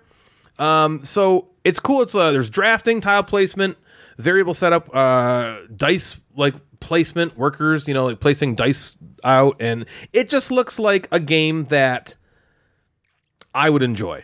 And I don't know a ton about it. I'm interested to know more about it. Jeff, you said you pre-ordered it, so that's exciting. Yes. Um, and it's just a game I want to play. Uh, it just looks really cool. That's why it's not on my list because that would have been Yeah, like one or two because I already got it. Sure. Because as soon as they put something on Instagram or social media, they like blast it out. They were like, "You can pre-order it." I'm like, "I'll just pre-order it," because I that was one I was all in on for sure. Yeah. Um, this is a game that might not. Are we on two? Is it my This turn? is Yeah, two. number Yep. three. Um, it's a game that might not again be in my might not be in my wheelhouse, but it's a game I think could be very awesome and could be a humongous hit. Um, This game is called The Stuff of Legend. the stuff of legend. Okay. Okay. So the stuff of Legend is by Third World Studios. It's designed by Kevin Wilson, who does Descent and Arkham Horror. Yeah.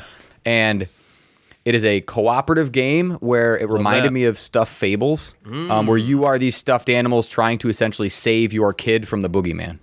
Okay. Um, and as you play through this, it talks about it being a campaign, but also the fact that you don't have to play it with the same group of people. You can sub people in and out. It just kind of is. It has an overarching like, storyline, but Yeah. isn't necessarily um, a a legacy kind of kind of thing. This totally seems like Stuffed Fables. You're right. Yeah, it's got. boy is loyal to It has. Yeah, it has more of a darker theme than Stuffed Fables. Um, definitely like darker tones and artwork and things like that. And it's not a storybook.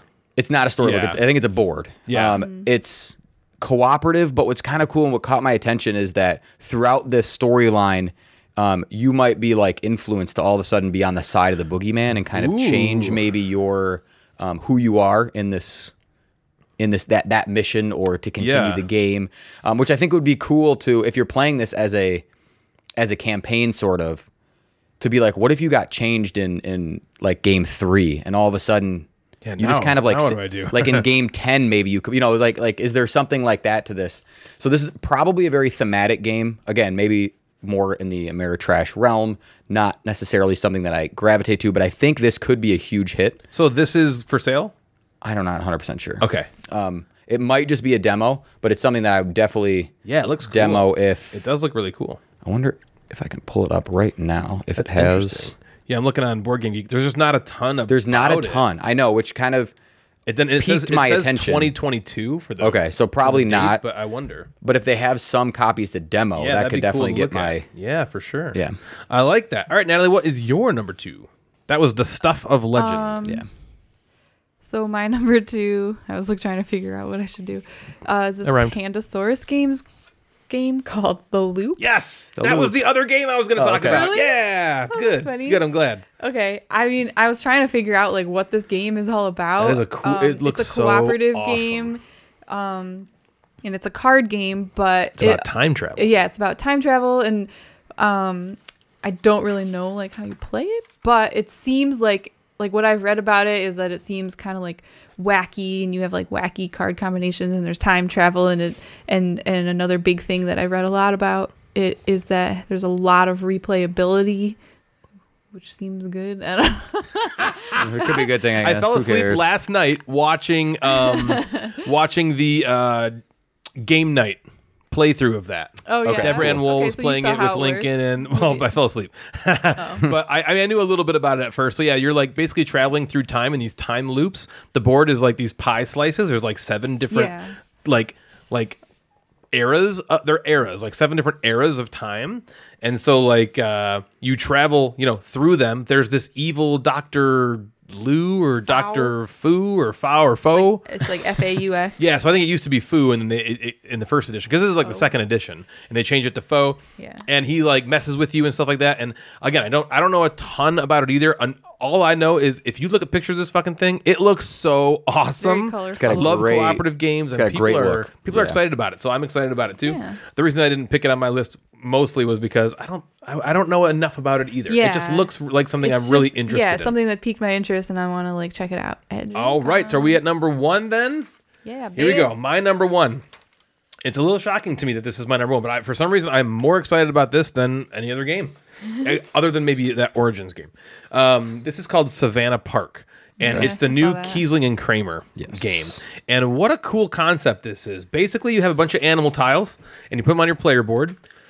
Everyone does this, so there's like I don't know twenty. Six, we'll say we'll say there's 26 tiles. Okay, everyone puts them in a random lo- uh, random spot of their own player board.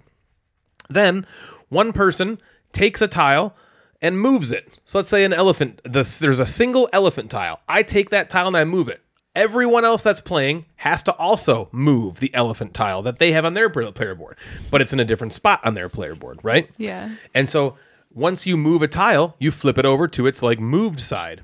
And so now that tile cannot be moved again. And so you just, we're going to go round and round until every single tile, all those 26 tiles have been tur flipped over and moved. And then we score. And you score based on a number of different things. You score based on where animal groups are uh, connected to each other in contiguous spots. Like if I have a group of three elephants in a contiguous spot, they'll earn me points. Um, if there's like a watering hole there, there's these bushfire tiles where if groups of animals are next to the bushfire tiles, they just get removed and so then they don't score.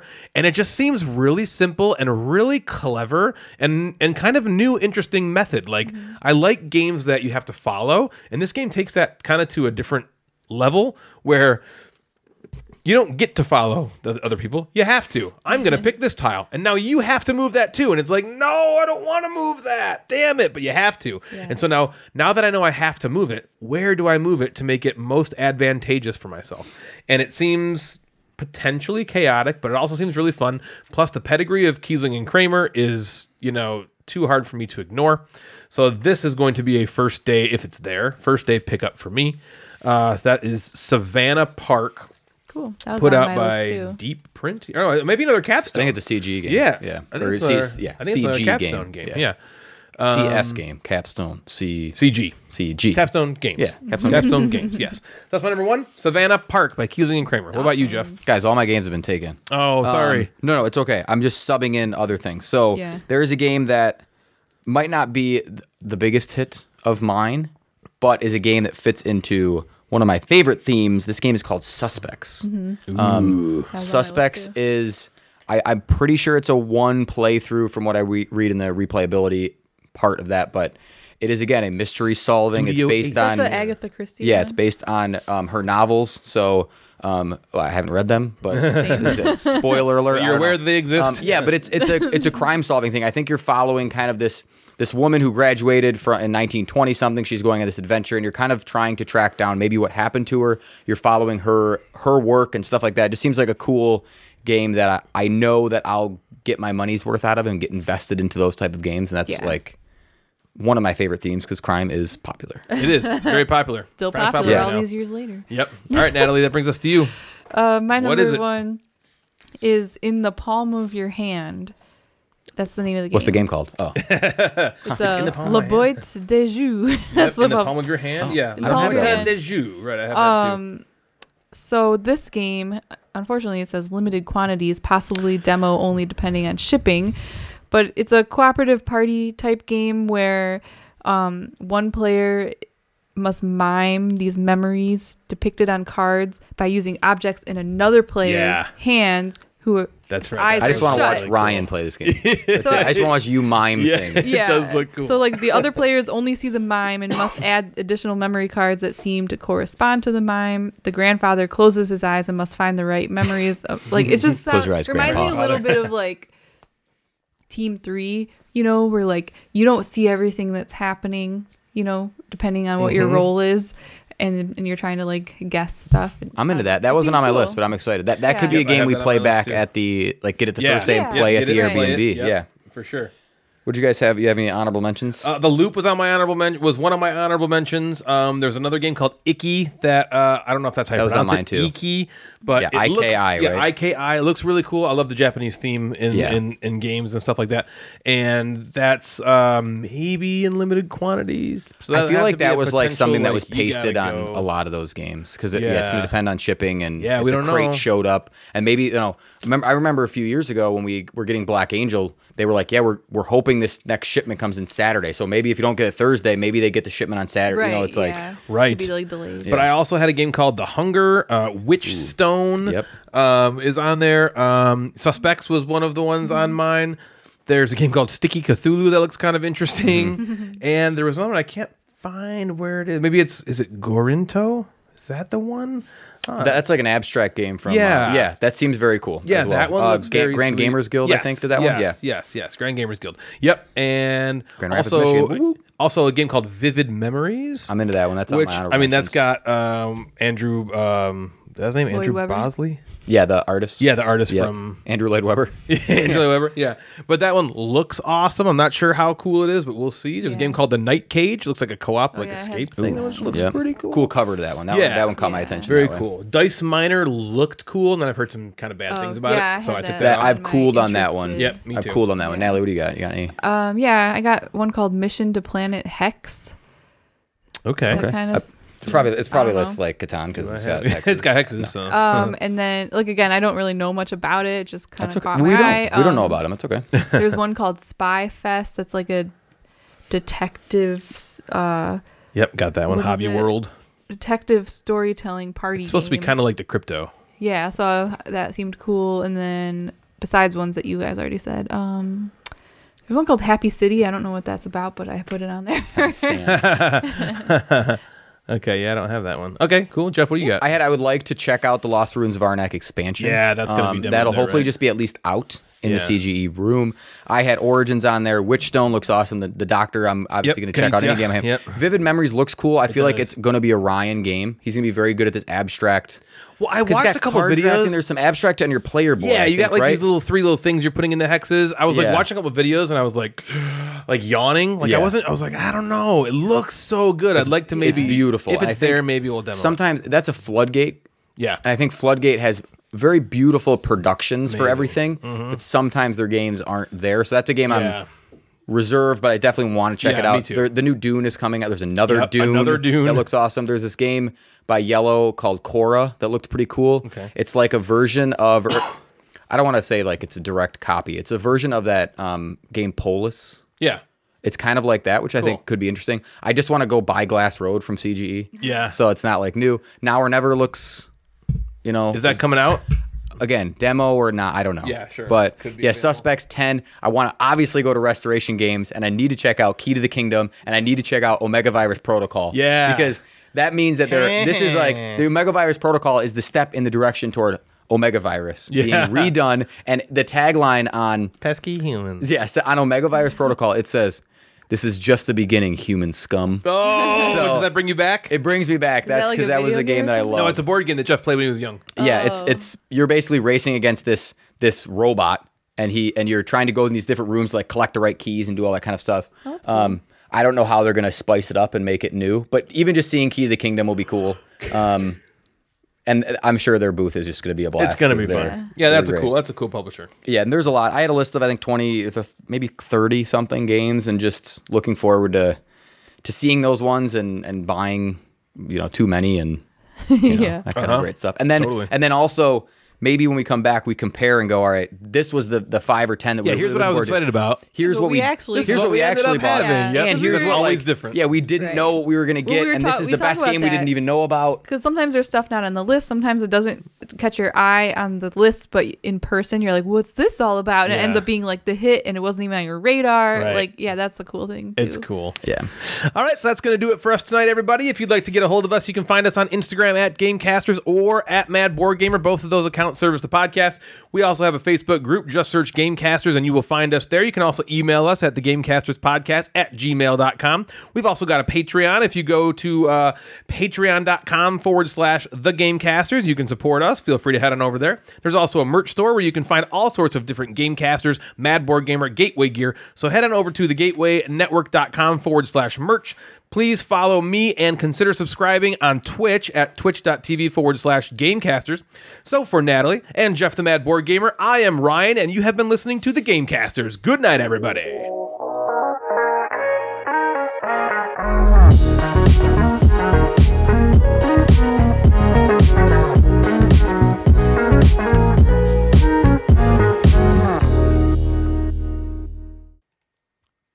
You don't have to. That's fine. Levels.